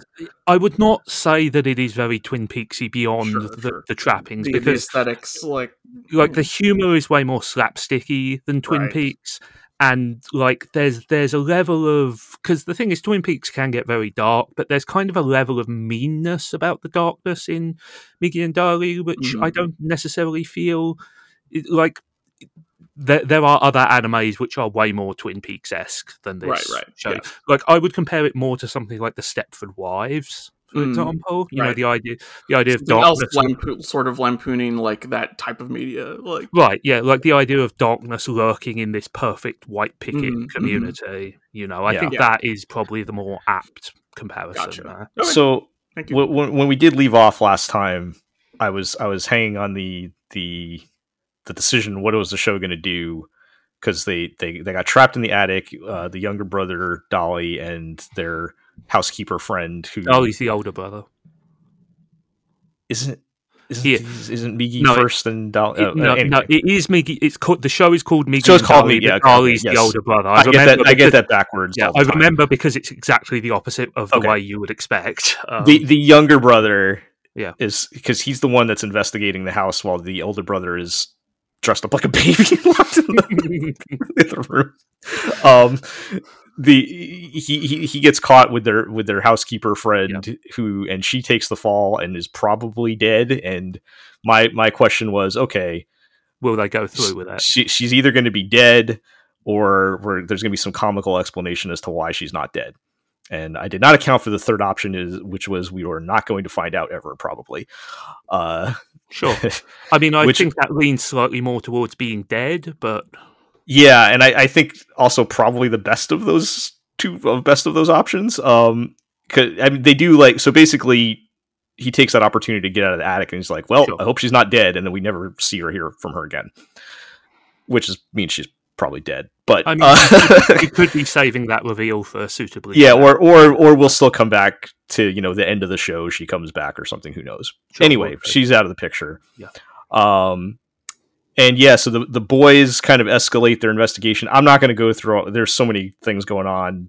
I, I can't uh, we don't have time to go through all of it. But Yeah, yeah. basically to get out of this predicament um the older brother who's dressed up like the baby has to pretend to go through these stages of growing up over the course of a few weeks or something what? until he is up to his normal age of like 13 or 15 or however old they're supposed to be They're meant to be uh, like 12 and a half, I think, or something. right like thir- like 13ish something around going on right? 13, yeah. yeah and um so he he does that so they can escape while the brother is investigating and when they're finally about to get sent back to their adoptive home they make their final p- play which is to dress up as the ghost of their mother Sure. and see how the various family members react to Yeah, I determine which uh, one is the murderer. Because I mean, if, this is a uh, relatively low key plan by the standards of the show. yeah, so- and, and and and if if some if one of them reacts as if they've seen a ghost, uh, then that was person that's that's probably the person that killed her their mother. And by the way, the suspects here include the mother. It's, it's the that that rich kid's family. It's it's Mhm. his parents, his mother and father. This rich kid who's the same age as them, and his little sister. So those are those are their suspect Still- lists. I feel like I can- alive. yeah, I, I was going to say, I feel like I can rule out one pretty easily. Um, Yeah, and it's- so the little sister wouldn't have been born when the murder occurred, and the the other kid is their age, so he would have been like five when the murder happened. So, but nevertheless, he's still on the suspect Sometimes list. Sometimes a kid just has bad vibes, you know. and uh, well, you see, it turns out that the uh, the the the little like whatever thing that they were holding that was the keepsake of their mother the turned out to be a button from the kids' pajamas. They discover, which is, uh, okay. you know, that's their big Dun clue. dun dun. Yeah. anyway um so through their ghost their little ghost experiment uh they become convinced that it is the actual kid that's their age that murdered their mother Sure. but they have now been they have now been returned home so they've lost access to him and uh Migi the older brother, right? No, Dali's the older brother. Dali, the God, see, I can't, I can't get it straight. Okay, Dali, it's the older brother. the way they are in the title. Yes, I just have to reverse it. Uh, he decides the only way he can get back into uh, talking to the rich kid again is to uh, bring back his girl disguise. Ah, flawless logic. and this is where so in the in the course of the show we've determined that these boys are terrible at everything except for two things which is one their incredible acrobatics to pose as one person Yep, and two their stalking ability sure. which includes like their disguises and inv- stuff like that but like the uh so the older brother poses as the the girl again assuming he'll be able to hide it from his other his brother but, But, he has uh, underestimated his his younger brother's stalking Yes. abilities and that this creates a big mess as uh he he gets caught by his younger brother but he still stays in character tr- still tries to keep it up. And now his younger brother thinks that he is uh trying to seduce the rich kid. And uh let's just say two things happened in the latest episode. And again i'm not going to spoil the details. Sure. one they find out how their mother died. Okay, that seems like a pretty big deal. It it is although i found I myself that- with many more questions I mean, my prediction from the beginning was that she wasn't actually murdered. So, like, i i it, she's she's dead it's no, no. I, I know. I'm sure she's dead, but like, I, I guess like just by the way you're sort of dancing around the question, I feel like yes, but no. Right? I would say I still don't feel I could definitively answer that question, not dancing around sure. it. Okay. All we know is the method of her death. Let's put it that way, Okay. eh, which has left me with, in some ways, more questions. yeah I mean, that's what you Um, want from a good who done it right? Yeah. So, so there's the thing is though, this all gets thrown to the side because the younger brother now no longer cares because Yep. he has discovered that his brother catfished him and he's pissed.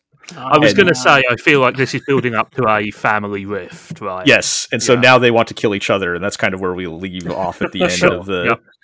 uh, the the latest episode. Sure. I mean, that's Um, one way to escalate, right? Like, yeah so it's it's very good because like it's like oh we've solved at least you know probably 50% of the mystery and But now we hate each other. and now but now they want to kill each other and that's where we've left off so um yeah i still i still really like their show It sounds to me like that they're still managing to dance that weird line of like comedy yes drama, right? Which is, uh, it's so difficult. It's very hard to do. that. I'm really worried that they're going to fall off it at some point. But Yeah.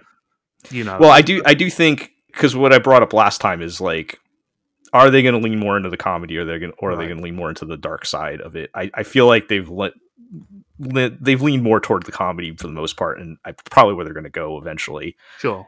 and that that question has been punted further down the Yeah, I think we're the- gonna have to wait till we get to the like, end. Yeah, the thing is, like, that's cool. Like, that's fine. The comedy is good.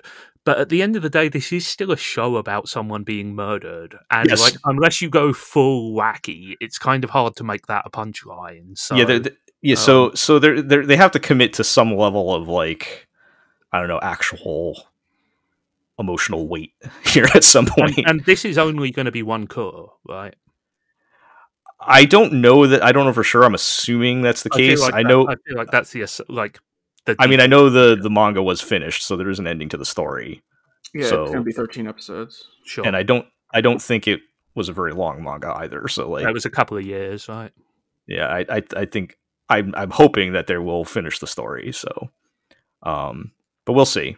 I'm encouraged to hear that it is still pulling off that balancing act. Yeah, I mean, if, that- if you've been if you've been enjoying it up to this point, I have very much been enjoying it. then you're going to continue enjoying it just as much over the next couple of I'm episodes. glad, so, I'm glad to hear that. And I, I think if they can stick the landing, I'm, I'm just I'm going to really That's always the Be big very question positive. with like because at its heart, this is still kind of a mystery story, and Yeah. so much of mystery stories depends on the resolution. So we'll have Yeah. to see what they've got up their sleeve. but if they can pull off a reasonable conclusion, I'm, I'm going to be pretty high on this one. by the time we're done. So Cool. All right, Okay. moving on. I quit Bullbuster, guys. I'm sorry, I couldn't do it. Yeah, I I, just- mean, I don't blame you. I just ran out of time. Yeah. nah, uh, it's, it's cool. That something had to go. If I, if I, if I was going to fit that Gridman movie in, something had to go. Yeah, and no, I this mean, was it. I take it that you guys don't sound very encouraged either. It's not been great. I I wish Bullbuster was the show we all thought it was going to be. Um, Yeah. like okay like we we you know the joke about the economically viable mecha anime or Mhm. whatever like Are we just living the joke now?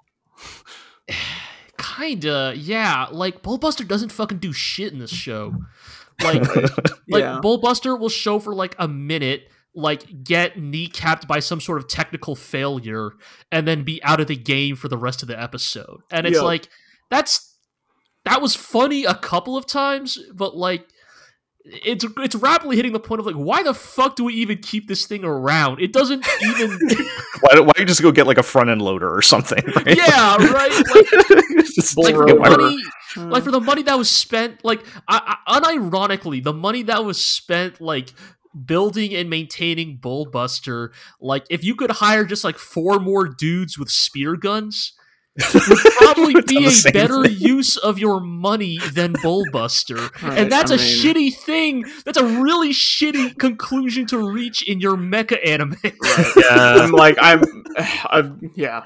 The thing is, like, I God, I've heard, I've heard way too many people just say about mecha in general. The the well, you know, if the amount of money it would take for these mechs to be yeah better exactly spent spent on uh, conventional weaponry.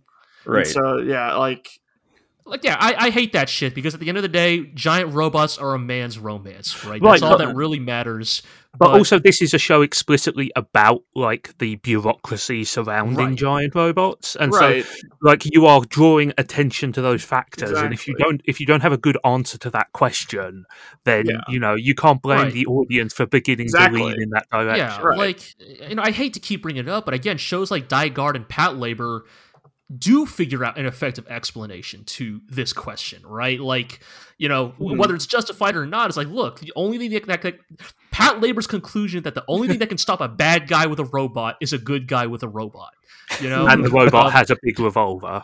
you know, Dai-Guard says that. Uh, look, uh, kaiju, man. Only Yeah. a giant robot can do anything about a kaiju. Uh-huh. Right. Is that On the, Yeah. look on on the Jet Jaguar is right there. you need some Wowkel robot to go with your capitalism is bad. yes, and I think. Like, I think that is actually the core of it, right? Is that like you can have a robot that's kind of a piece of shit and is kind of impractical and a pain in the ass, but at the end of the day, you still want to see it do cool shit. All right, Jet Jaguar. All right, Uh, Sing- uh, Singularity Points Jet Jaguar, the most fucking piece of shit robot we had ever seen in our lives, had like a 1.0 batting average. All right, that thing never failed in its mission to stop kaiju. Despite Uh. how much of a piece of shit it was. I mean, in in all And- seriousness, like in robot shows, generally the robot doing something is the carrot, right? Like you Yes. follow you follow along, so the Mm. robot will do cool stuff, and that is your quote unquote reward for sitting through the talking or whatever. Like I'm being Mm. hilariously flippant, but you get the point, right? But yeah, Robot so- love is more uh is more dynamic than a human love or however it goes. yes, exactly. So, um, so I, I was just gonna say, like, I mean, these are all problems we've seen coming and developing over time. Here, was there anything specific in like these two episodes that stood out as like so good or Um, bad or whatever? the, la- but- the, la- the latest two episodes, we are doing the the new hire storyline. Yeah. oh, right, right. they- They were bringing. I think that's the last thing I saw. Is like they were Yeah, just they're- bringing they're- in like a they- new they're guy. or bringing in this right? dude uh, named Namari. He's a new hire. He's he comes very recommended. His his uh his um his credentials are very good, and Mhm. best of all, uh um Got a boating the- the- license. he has a boating license, and the parent company will pay his salary. So. Yes. Right, Uh, right. I, I, yeah. I remember that at the very end of the last zero episode I saw. on the ledger and naturally they do the thing of he has a very I think he's almost intended to be coded as like autistic or on the spectrum. Like he has a very like literal, Literalistic, yeah. per, literalist personality. He doesn't really understand social norms or cues. I mean, Like, that he's might also just be a joke, right? I think so, but it's like it's to such a degree that it's like, well, I mean, yeah, it might still be being Right, but in, in the being played as context, humor, yeah, but in the context of like he is an employee of this company, you know, it's very like if there's an alert called in, I you know four fifty nine, he's like, well, now that's five o'clock, I'm going home. Right, like right. I mean, Uh, I do and- that, and- but So he's, he's, a, he's a hero, is what you're saying. So saying. here's the thing, right? Obviously, I respect that, but then you have to think about the fact that you know what these people are doing is they're fighting kaiju, right? They're less office workers and more akin to emergency workers, and you know we can get into a whole conversation about how emergency workers should be, you know, compensated much better for like the Mhm. sacrifices they make. But at the end of the day, the point is that their job doesn't really follow a strict schedule, right? When There is kaiju a- show up, it's time to get to work, Right? Yeah, there is an, an inherent understanding that you work to the job, not to the schedule in, in Right, jobs like and- that. Right. And so that's kind of the immediate, like, in, you know, kind of friction point with Namari because he doesn't really see the kaiju as a problem, right? He's like, yeah, okay, sure, a kaiju showed up, but it's his again, job, and out. so he'll he'll clock out when it's time to clock out. right, and and you know, it kind of gets resolved by the end where, like, basically Namari's behavior almost gets himself killed because, like, he thinks is he that like a is he supposed to be a pilot or what is his job? No, well, he's introduced as you know an employee and someone with a boating license, so you know is Mhm. able to transport Bullbuster to the island. Right? Oh, okay. But, He's the um, boat driver then. yes. Um, And basically, his actions almost get himself killed if it weren't for like you know the intervention of the other characters. And Yeah, it, I wouldn't really say there's a resolution. It's not like he realizes he was wrong, but more he kind of just realizes, oh, I have to play along with this to a certain extent. You know, like right. And everyone else Um, learns they can they have to accept his his quirks because he is in his own way working for the betterment of of the company, uh, right. and you know, whatnot. like- And he does have a boating license. Mhm. He does that indeed. too. Can't forget that. But uh yeah, I don't know, man. It's it's uh you know, we'll watch the. I mean, we're gonna keep watching this because I mean, what the fuck? I mean, whatever, man. Like this thing is it's a twelve episode show. We're like eight. oh, you're committed in. now. Yeah, of course. Oh, You You're know, like the next what episode nine or ten or something at this yeah, point. like who who the fuck who the fuck hits the the the eject button at that point, right? So, can I make a suggestion? yeah, Like, what if you took out some of like the procedural office stuff and say maybe inserted some social commentary on the Japanese constitution? Mm, well, you wait, well, you want this anime to have something to say about Article Nine? Are Yeah. you? Are, is that what you're? I'm just saying that it could be a rich, untapped vein of drama for robots yeah, to uh, talk about. of course. yeah, no mecha anime has ever done that before. Yep. I love Reconguista in G. well, No, don't be silly. That was about toilets. I, Um, I, I, the thing that, so in all Right. seriousness, I do think like it's not that like I don't think Bullbuster was an unsalvageable premise. I just think where it has decided to put its priorities feels deeply misplaced. When Right. when the joke is when the joke is look at how boring everything is, you really have to be pretty good to walk that line. so yeah, that's kind of like I, I kind of touched on this last time. Uh, we had a commenter mention this as well, where like Mhm. the show feels to me more like than anything an office comedy. Yes. Like, and that's fine. I love office comedies, but it's not a good office comedy. that is the issue. Like, it's like a average at best office comedy, right. and it like if and, this thing were like really funny, like I'm talking like like like let's just say like Kaguya tier, like hilarious. right. Name your I could- favorite comedy. Funny, yes. Yes, I, I- could forgive like the mech doing fucking jack shit. The problem Mhm. is it's not even that good of an office comedy, and the mech is boring. I will say, Right. like weirdly enough, uh, if as crappy as the CG is on the mechs and the and the monsters, like a lot of the 2D character animation is really fun and expressive. Yeah, yeah, we we can't forget that this is uh, Studio Nut. Uh, Yes. you know the, the the studio behind Deca-Dence, uh, fully, fully goodbye. fully Yes. abide. so yeah, like the character s- sections are like r- yes, quite quite good. Like very energetic, actually, in a way that Bullbuster and the Kaiju are not. Yeah. and I mean, that's, of- that's kind of just confirmation that two entirely separate teams are working on this stuff, right? probably, yeah. Yeah. and There's a one joke that like it's not necessarily that it was a really good joke, but it's a joke that made me go, "That's a joke that would be in a Western cartoon." Uh, is like, dude, uh, piloting Buster is like flashing, but he's like, "My life is flashing before my eyes," or whatever, and uh, yeah, then later is like, or like right after is like, "Oh wait, I remembered the thing." That uh, Oh, I think I did this see that. Right, and so it goes But back, and he's yeah. like, "No, that's back too far. You rewinded too far." Uh, and then yeah, Yeah. forward, right. No, when, yeah. When I when I said it was like, I didn't say it was a bad comedy. I said it was Right. like a- an average, like okay. co- There, and there are Yeah, some yeah. like good jokes here and there, but overall, Mhm. it's like, eh, fine. Yeah, yeah. totally fine. And, Yeah. and, and need need more than that Yep. at this point. So Well, look on- look on the bright side. It seems like we are building up to uh, building the Getter three of the Bull trio. We're gonna get Bull Diver soon to Mhm. No. uh, to explore the, the the watery depths of the lake on the islands. I'm Man, confident I can't wait. have- I can't wait till the office crew is joined by a serial killer. That'll be Mhm. great. I uh, I I feel confident that they are not going to combine at any point. Uh, I don't think that technology exists in this not. world. You know, So- the only the way the only way they would combine is all of them get busted up somehow, and then they have to They take the parts pieces- and- yeah, yeah, yeah, Piece them back together. Yeah. yeah. Yeah. All right. Sorry, Bullbuster. You tried. Mhm. Well, I was going to say moving on to something better, but I don't think I can necessarily say Oh, that. well. Speaking of effort or lack Uh, thereof, yeah, under All right. Ninja. Uh, Yeah, let's talk about Under Ninja. mhm. I, I'm I'm I'm mad now because Oh, yeah. Oh, yeah. I I felt like we were building up th- something Hmm. like the the past. So out of the like the like uh, I don't know what the episodes numbers are at this point, but the out of the past like three episodes, the previous two like with Kuro infiltrating high school were pretty fun. Like that was probably the most fun I've had with the show so far. Right. Um, and we we and and the the first of these two episodes because it's just kind of continuing that same stuff that we talked about last time.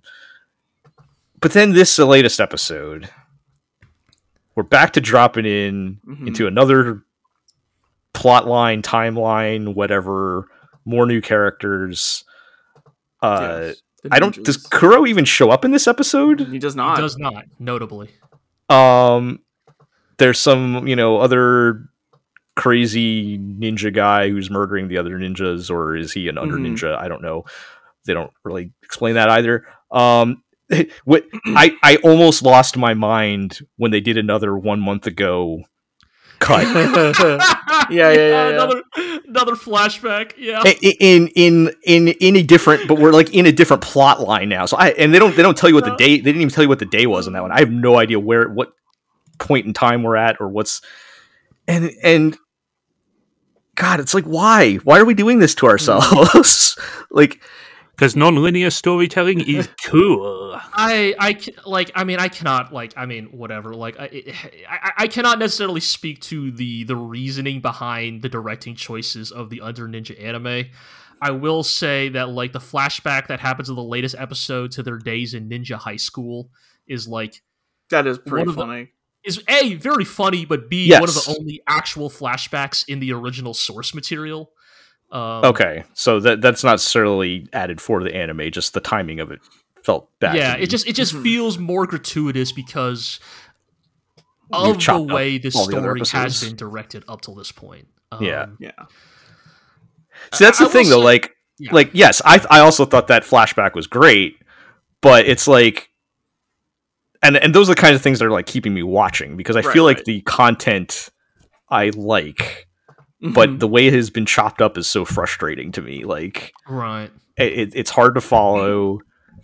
It's they're like they're not. We're not I'm- getting enough time to like be with the characters and get to know them and like.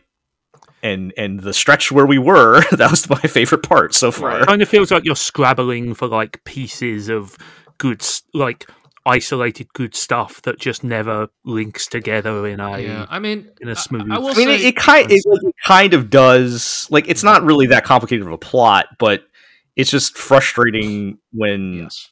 like Mhm. things that we saw in episode one we have not come back to. Like, Right. there's and I, I will say this is a real and legitimate criticism of Kengo Hanazawa's writing is that it is very in meandering. Like Right. it's not unique to just Under Ninja. You can read I Am a Hero or Boys on the Run or really any of his manga about you know n- neat incel losers is like there there's always a meandering quality to his storylines. Like I have definitely read his past works and sometimes been like frustratedly trying to grasp at a like emotional core to hold on to. Like and it it's kind of just I mean and and I think it's like for Under Ninja, it's like specifically because unlike some of his past works, it leans more into the like comedy angle. It does not bother me as much that like Yeah. it is jumping around because it's like they're not really meant to take the story that seriously to begin with. So Sure. I think certainly for the written works as well, there's there's a deliberate stylistic choice there in that it kind of the, that storytelling style kind of fits the vibe of his sort of like slacker nihilistic yes, protagonists as well. You know, it, it feels bitty and and di- unfocused because the characters he is writing about are bitty and unfocused. but gee, you've mentioned like the anime is like even more cut up and all over the place, though, right? Yes, yes. Like at least the Under Ninja manga follows a mostly linear Right. uh, uh, uh, narrative uh, styling, but uh, Yeah. Whereas I think we're now jumping into four different time periods in every episode or something, right? I mean, I think, the- I mean, on some level, I think the core thing you like, really, the only thing you really need to take away from like the latest episode is like, you know, ninja. You know, we're on the verge of ninja civil war, and that Yep. all of the plot lines are basically building up to a great. You know, the idea is that the new front lines of the next great ninja war Great are here War, in yeah. Japan. Mhm. you know Right. like you know this is why we're bringing our troops back you know like despite the implication being that you're not supposed to have like spec ops ninjas in the japanese mainland right like Right. you know this is why we idea have that- to uh, take in the dick slicing foreigner. Yes you know Got to mention him once thank you thank you because he is not actually Yeah. present in these episodes because he does not appear in these episodes. Yeah. um, you know, like the idea is that everybody, whether intentionally, knowingly or not, is gearing up, right, for for a conflict, right? Like, and, and there's this implication that it is all going to happen at the school, right? Like, it, Mhm. the the school is implied to be a hotbed of under ninja activity, right? The the the serial killer ninja who is targeting what seems to be mostly you know female ninja says to you know face him again at the school. Um, you know, it, the, it- like, it is sort of like janitor or whatever at the school is some like old nin like turncoat ninja or something, right? yes, Like, yes. You know, um, you know, uh, as they say, the ninja are preparing to use escape their orbital laser like Yes. that was introduced this Yes. episode. Uh, Um, guys, see that ah, the show, like the show, is funny, and and I mean, I guess much like Migi and Dali, there's a very dry, yes, it's uh, very dry. mhm. extremely dry sense of humor. Like these are not laugh out loud jokes. These are That's the- compelling because Yeah. we we don't get a lot of dry humor in Mhm. anime most of the time. be- mean, like, these are like whole- the like writing on writing on the absurdity of the ninjas having an orbital laser. They don't like go into detail or anything. It's just like, Yeah. oh, Right. that is I mean, it's ridiculous like- that they have an course, the orbital laser. would have an orbital laser. And I think like it's why the actual flashback in the manga is legitimately a very good, funny flashback where they do the flashback to Ninja High School, and like they don't like They show, don't they show the yearbook and everybody has the masks on. Everybody has the masks on. and you yeah, like how are you it's supposed like- to tell anybody apart? Yeah, right. They're looking at their yearbook, like 'Cause the absurdity ninjas. Yeah. that Ninja High School had a ninja yearbook. That's just Yes. a really good joke. Like, That's a very it's good really joke. funny. It's it's Yeah. it's and, and they don't Very linger joke. on it too much. They don't belabor the joke. Right, nobody matter of nobody's fact, laughing right? in the show about Yeah. this. No, it's a There's- sight gag, right? Yeah, it's completely a sight gag. Yeah, Oh man, like the dude like inventing his fucking cat language, and it'd be like, wait, didn't we go to Ninja High School together? It's like, Yeah, and, and like yes, and they they, Before they, they threw that in there so we could. because I invented the cat language. Yeah. I think it'd be funnier if that was just coincidence that they put him in a cat and they didn't even know anything about the Uh, cat language. But I think it was a coincidence. Yeah, which is even I mean, funnier. Um, Yeah, it's just because it's like like conveniently now he can talk to his friend, right? yeah, uh, Yeah. So yeah, it so like the the, the humor is good. Like there, there's like the, the the meat of the content I I like, and that's why I'm still here. So Mhm. yes, um, maybe the way it's being arranged, and just the way it's being arranged and presented is it's like frustrating sometimes. So yeah, um, but I am enjoying it despite despite everything. yeah, I think I think it's still a net positive for me, hmm and you know. At least I get to hear the OP every week. I love the OP. Yeah, it's a good OP. A banging opening. OP is a real banger. I, I haven't said that in a while. I feel like I need to remind everyone. So hmm So yeah, um, I, I have no idea. Like we're running out of episodes here, so like Yeah. I don't know what we're. I don't know how any of Is this is going to come to any kind of. or It, it is still going. Yes. okay? Okay. I, I, I'm pretty. I feel pretty strongly. I know where the anime is going to end, though. So. Got it. I, I don't feel like we're any closer to some kind of stopping point than we were from episode one right now. uh, un- unless we're, I don't know, do we stop at the beginning of the Ninja War? I don't know, whatever, but we'll see. Yeah. Okay. All right. So now that we are watching Pluto, I put it in our honored uh, end of the show position. Um, yeah.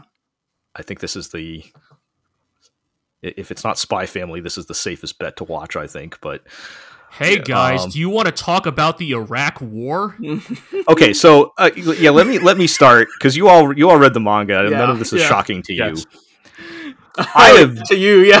Oh man, I was n- not prepared for how Not unsubtle. Uh, uh, how unsubtle the show is, primarily with the the 39th Central Asian War, but just in general.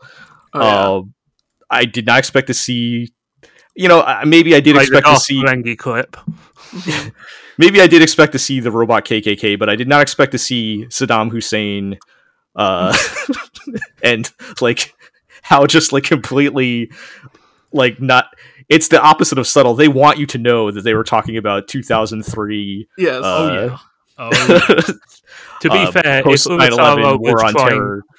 Yeah, if uh, Urasawa was trying to homage Tezuka, he's done it pretty well by, because by having uh, zero subtlety whatsoever. Yes. The opposite of subtlety. it is actually the perfect homage to Tezuka's style of writing. It's the complete opposite of subtlety. They're like, yes, we Mhm. We were told that there were robots of mass destruction, but it turned Dude, out uh, there were no robots of mass destruction. Got a got an Astro Boy waving in his fatigues from the top of a tank. Uh, Yeah. Yeah. Ah, Like I mean, I I, lo- I love it, right? Because like it's the perfect like. Of course, Astro Boy was was in Iraq. Of course he was, right? Because he was one of the seven strongest robots on the Earth. yeah, of course. Of course, he would have been deployed by the military, but also he is still Astro Boy. Like Yes. we cannot Yeah. afford the optics failure of having Astro Boy slaughter robots in the streets. So we'll put him in a Uh-huh. nice, cushy PR position. Yeah, Uh-huh. it, it makes wave to the perfect sense. civilians. Mont And, Blanc, and uh, again, like, Mont Yeah, Blanc, Mont Blanc over here is like, is this a just war? Did I come here for the right reason? Yes. I am drowning in the blood of robots. yeah. uh, yeah, Mont and, and it's who like, officially has the highest kill count of all of the world's strongest robots. and it's like, dungarees. Yeah. we- it's it's it's it's it's so impressive to me because we have i mean we have 20 years of space for, away from this now this was like like what like a year or two after 9-11 or like 04, it's like Yes. yeah i mean It's it's like well within the rah rah period. yeah they were like Uh, making this as these things were happening right like yeah, so like in, in a world with a more globalized media hmm y- y- like to people who were not like alive or cognizant in 2001 like it truly cannot be overstated how much the united states and maybe the western world as a whole sort of went through a collective insanity Oh yeah. post Yeah. 9-11 and th- this like, would have got banned in the us if it was yes being yes published pluto at, like like if, at that if, time if there were enough republican senators to pay attention yes pluto would have been banned in america Yeah. Oh man. I mean, to be clear, the freedom fries thing is not a joke or something that people have made up. no, that was a real happened. that was a real Uh, thing. Yeah. So th- this like- yes. man, At that time, it, it- yes, if, if enough people noticed, this would have been banned in, in when it came out in the United States. Um, so yeah, uh, that aside, I think one Uh, of the fascinating things about Pluto is this sort of weird collision of like smash mouth, serious political criticism, and also the inherent nature of the story as a piece of like Tezuka fantasy where everything is goofy and like no holds are barred in terms of how silly the concepts can be, right? Like Mm-hmm. that's one of the most fascinating things about Pluto to me is how uncomfortably these elements sit alongside each other. yeah, Uh, yeah, I think that's fair. Um, well, uh, as as the person who is new to this, Jill, so did you watch? You watched episodes two and three, right? I did watch both episode two and three. Yep. So we had What are, um, what are your kind of feelings about the development of the mystery and the So, uh, introduction of the world? I, I, I'll expand my lack of subtlety comment to the plot as well, which is Mhm. also kind of less surprising, but still kind of surprising to me because, like, I don't know when we get when we get uh when we get the Brando episode and he's like, ah, I sure love all these kids and I'm going to take you all to the zoo when Oh, I yeah. come back. I'm like, oh, Oh, god, Yeah. Oh yeah. oh oh no. also, I'm one day from retirement. yes. Uh, it's very very unsubtle, whi- which I- I'm not saying as a criticism. I'm just saying it's it, it's kind of in a way it was almost kind of funny to me. It was but- a work, brother. Brando had him dead to rights. Yep. Brando had him down for the three count. He would have. He should have won. Yeah. Oh my goodness. Um. So yeah, I mean, I I I'm I'm enjoying all of it. Like it's like the the. Uh, the, the plot is good. The themes are good. Like this, like we've talked about before. I feel this this is the first time in a wa- long time I feel like I'm watching an anime that has some weight to it. Yeah. Uh, and um, you know, I'm I'm very intrigued by you know now that we have all of the the remaining four robots here. You know what what's going to happen. Uh, I I definitely want to call out the introduction of Epsilon, um, Right. who is the, the the pretty one. yeah, Like Mhm. because like this is a thing that's sort of known about Urasawa's works, right? Is he draws very like you know tired middle-aged men, right? Very Yes. lumpy old men, right? And as a result, like Monster, like Mhm. Pluto, when Urasawa introduces a like traditionally be shonen looking anime man, right. that is almost Urasawa's way of being like, you need to pay attention now. yes, right. Yeah, no, he did. Yeah, like he flies in like the sun, right? And, yeah, uh, like an angel from the heavens. yeah, And notably, yes, it's it's because Epsilon of the seven strongest robots was also the only conscientious objector right. to Mhm. uh, the 39th Central Asian War and explicitly did not participate in the war. And I think that needs to be pointed out because that Yeah. proves every robot had a choice.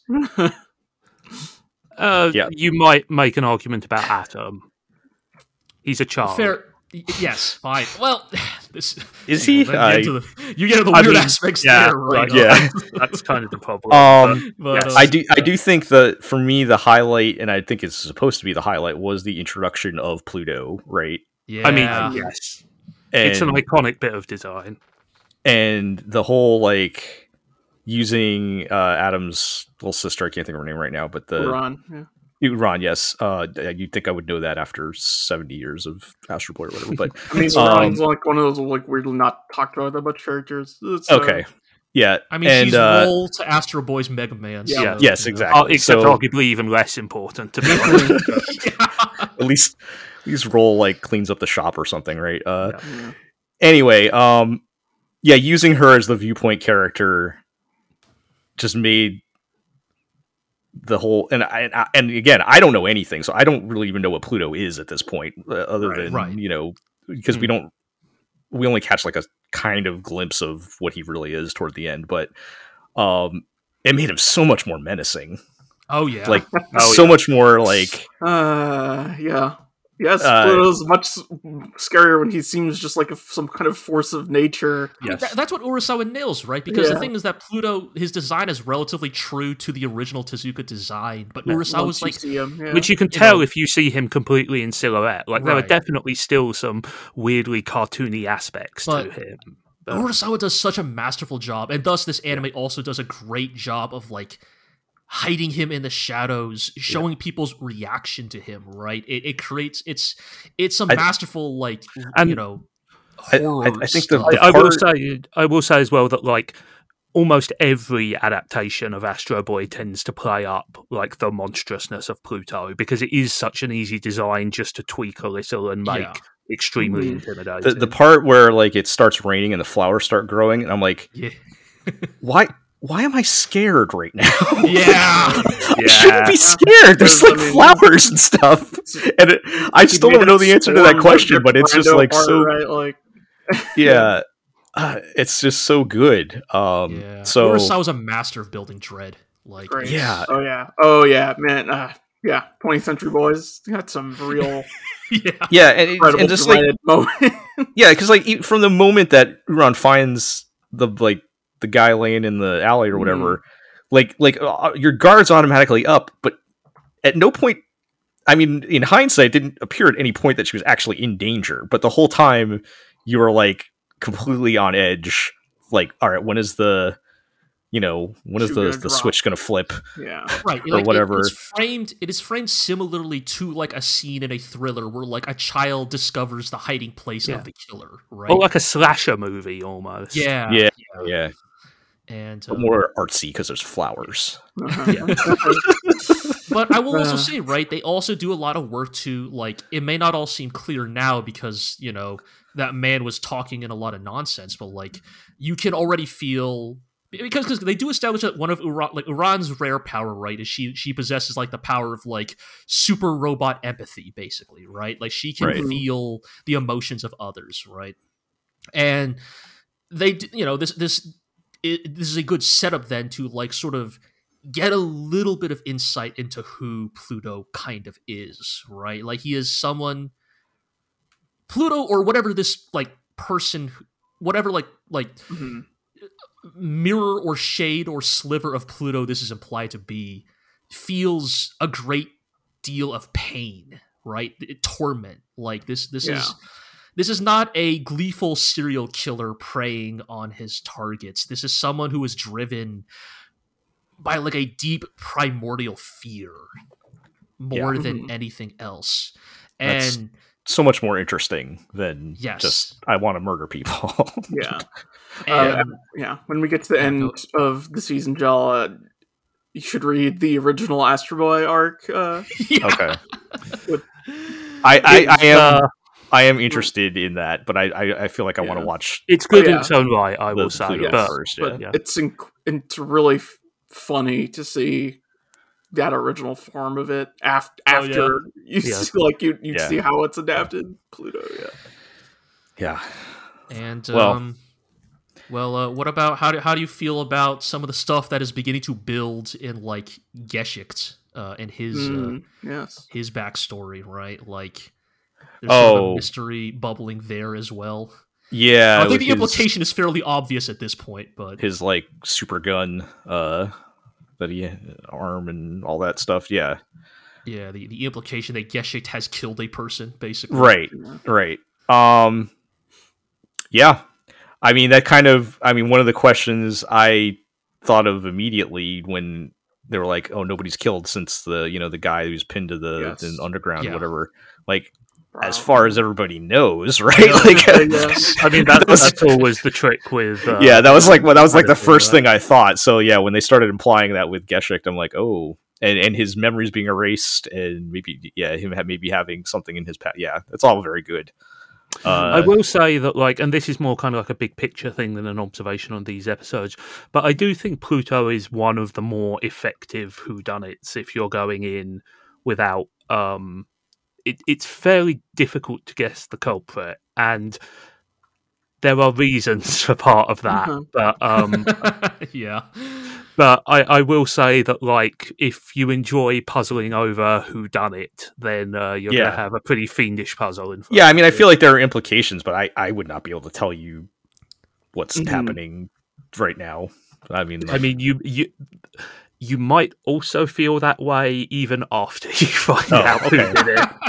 that's Mm, fine too. Yeah. I, yeah, I, I, mean, like I- I- I- I'm fine kinda with that getting when ahead of done mys- I'm kind of getting yeah. ahead of myself here, but Yeah. like, Look, we I still got think four more robots for Pluto to kill.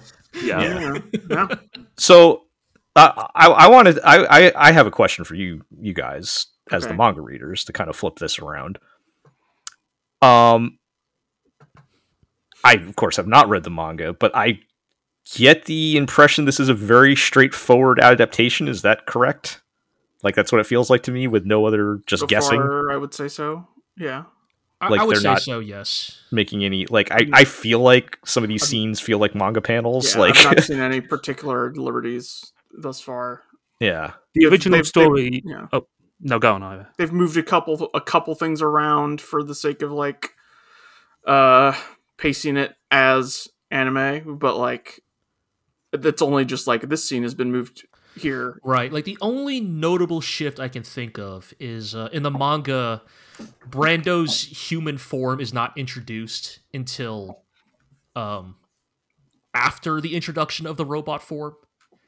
And so Right. because makes- up to that point seem for a sec like Gesicht walks in and is like talking to Brando, and it seems for a moment that Brando is still looks like he did in the original, and he is this Right, the wacky big round robot. fighting Yeah. bot, just you know hooked up to his repair stuff. right. But It's a fun human visual gag. Brando Yeah. like Then- steps out from yeah. behind it. The, the thing a- else, like Oh, go ahead. No, the thing I was going to say is that, like most uh, mystery stories, most whodunits, there's a limited amount you can do to change the narrative because it's important that all the pieces plug into the right places, right? So inherently, you have a bit less flexibility with this kind yeah. of. It's not like you can just start cutting stuff out, right? Exactly. Right. It's usually important to the the mystery, yeah. right? yeah, Um, the only thing I, I will really say, speaking to the adaptation as an adaptation, is, you know, I think at the end of the day, it is always going to be a little bit difficult to match the type of impact that black and white manga art is capable of. Right. Yeah. The, the abilities to use sheer whites and blacks to create like stark imagery. Yeah, we've we've Like- talked about that. A lo- I mean, it's been a while, but like, I, what I think it was like with Promise Neverland, we were talking about that. How Mm, there- yeah, there's- yeah. Right. It's a mood that you just can't quite. it's it's difficult recreate. to match, and I Yeah. think you know I, I think the Pluto adaptation is well made. I think it is very competently done. Uh, I think some of the like the hardest hitting scenes still. I mean, again, this could just be bias, right? They it, it- the the manga versions of those events still hit harder for me, but I think that the anime is doing a pretty admirable, bleh, uh, doing a pretty admirable job of trying to supplement that with motion and music and sound. I, So- I, I think that it's especially marked in this case because Urasawa is such a visual storyteller, right? Like he takes full advantage of the medium to deliver very dramatic use of light, shadow, framing, you know, blocking and all that kind of thing. So, um, so inherently, I think that you're going to lose some of the impact of some of those frames just because you have to show how we get from point A to point B. Right. Like it's it's understandable, but still there. Really. yeah, Yeah, I, I guess. like- I guess it's like. I mean, is there anything you think they could do to improve it? I mean, it, I- I at mean, some point, like- at some point, it is just y- It's it's, a intrinsic to different the medium. Medium. Yeah, Yeah. So- yeah. What if Blackjack were there? He kind of was, wasn't he? What? Yeah. yeah, he was For like a Uh, second. you know, yes, Yeah. yes, for for a second. Well, But uh, so yeah, It's a great I- story. I'm I'm really enjoying it. I feel like it's living up to my expectations, which were pretty high on it. And I, I mean, to me, you know, I, I even not having read the manga, I, I based on the like universal praise I've seen for it, like I Mhm. I was expecting the story to be good, and the question was, you know, was the adaptation going to be good? And I mean, like I said, to me, from the outside looking in, my guess is it feels like it's very straightforward, but it doesn't also doesn't seem like they needed to change much.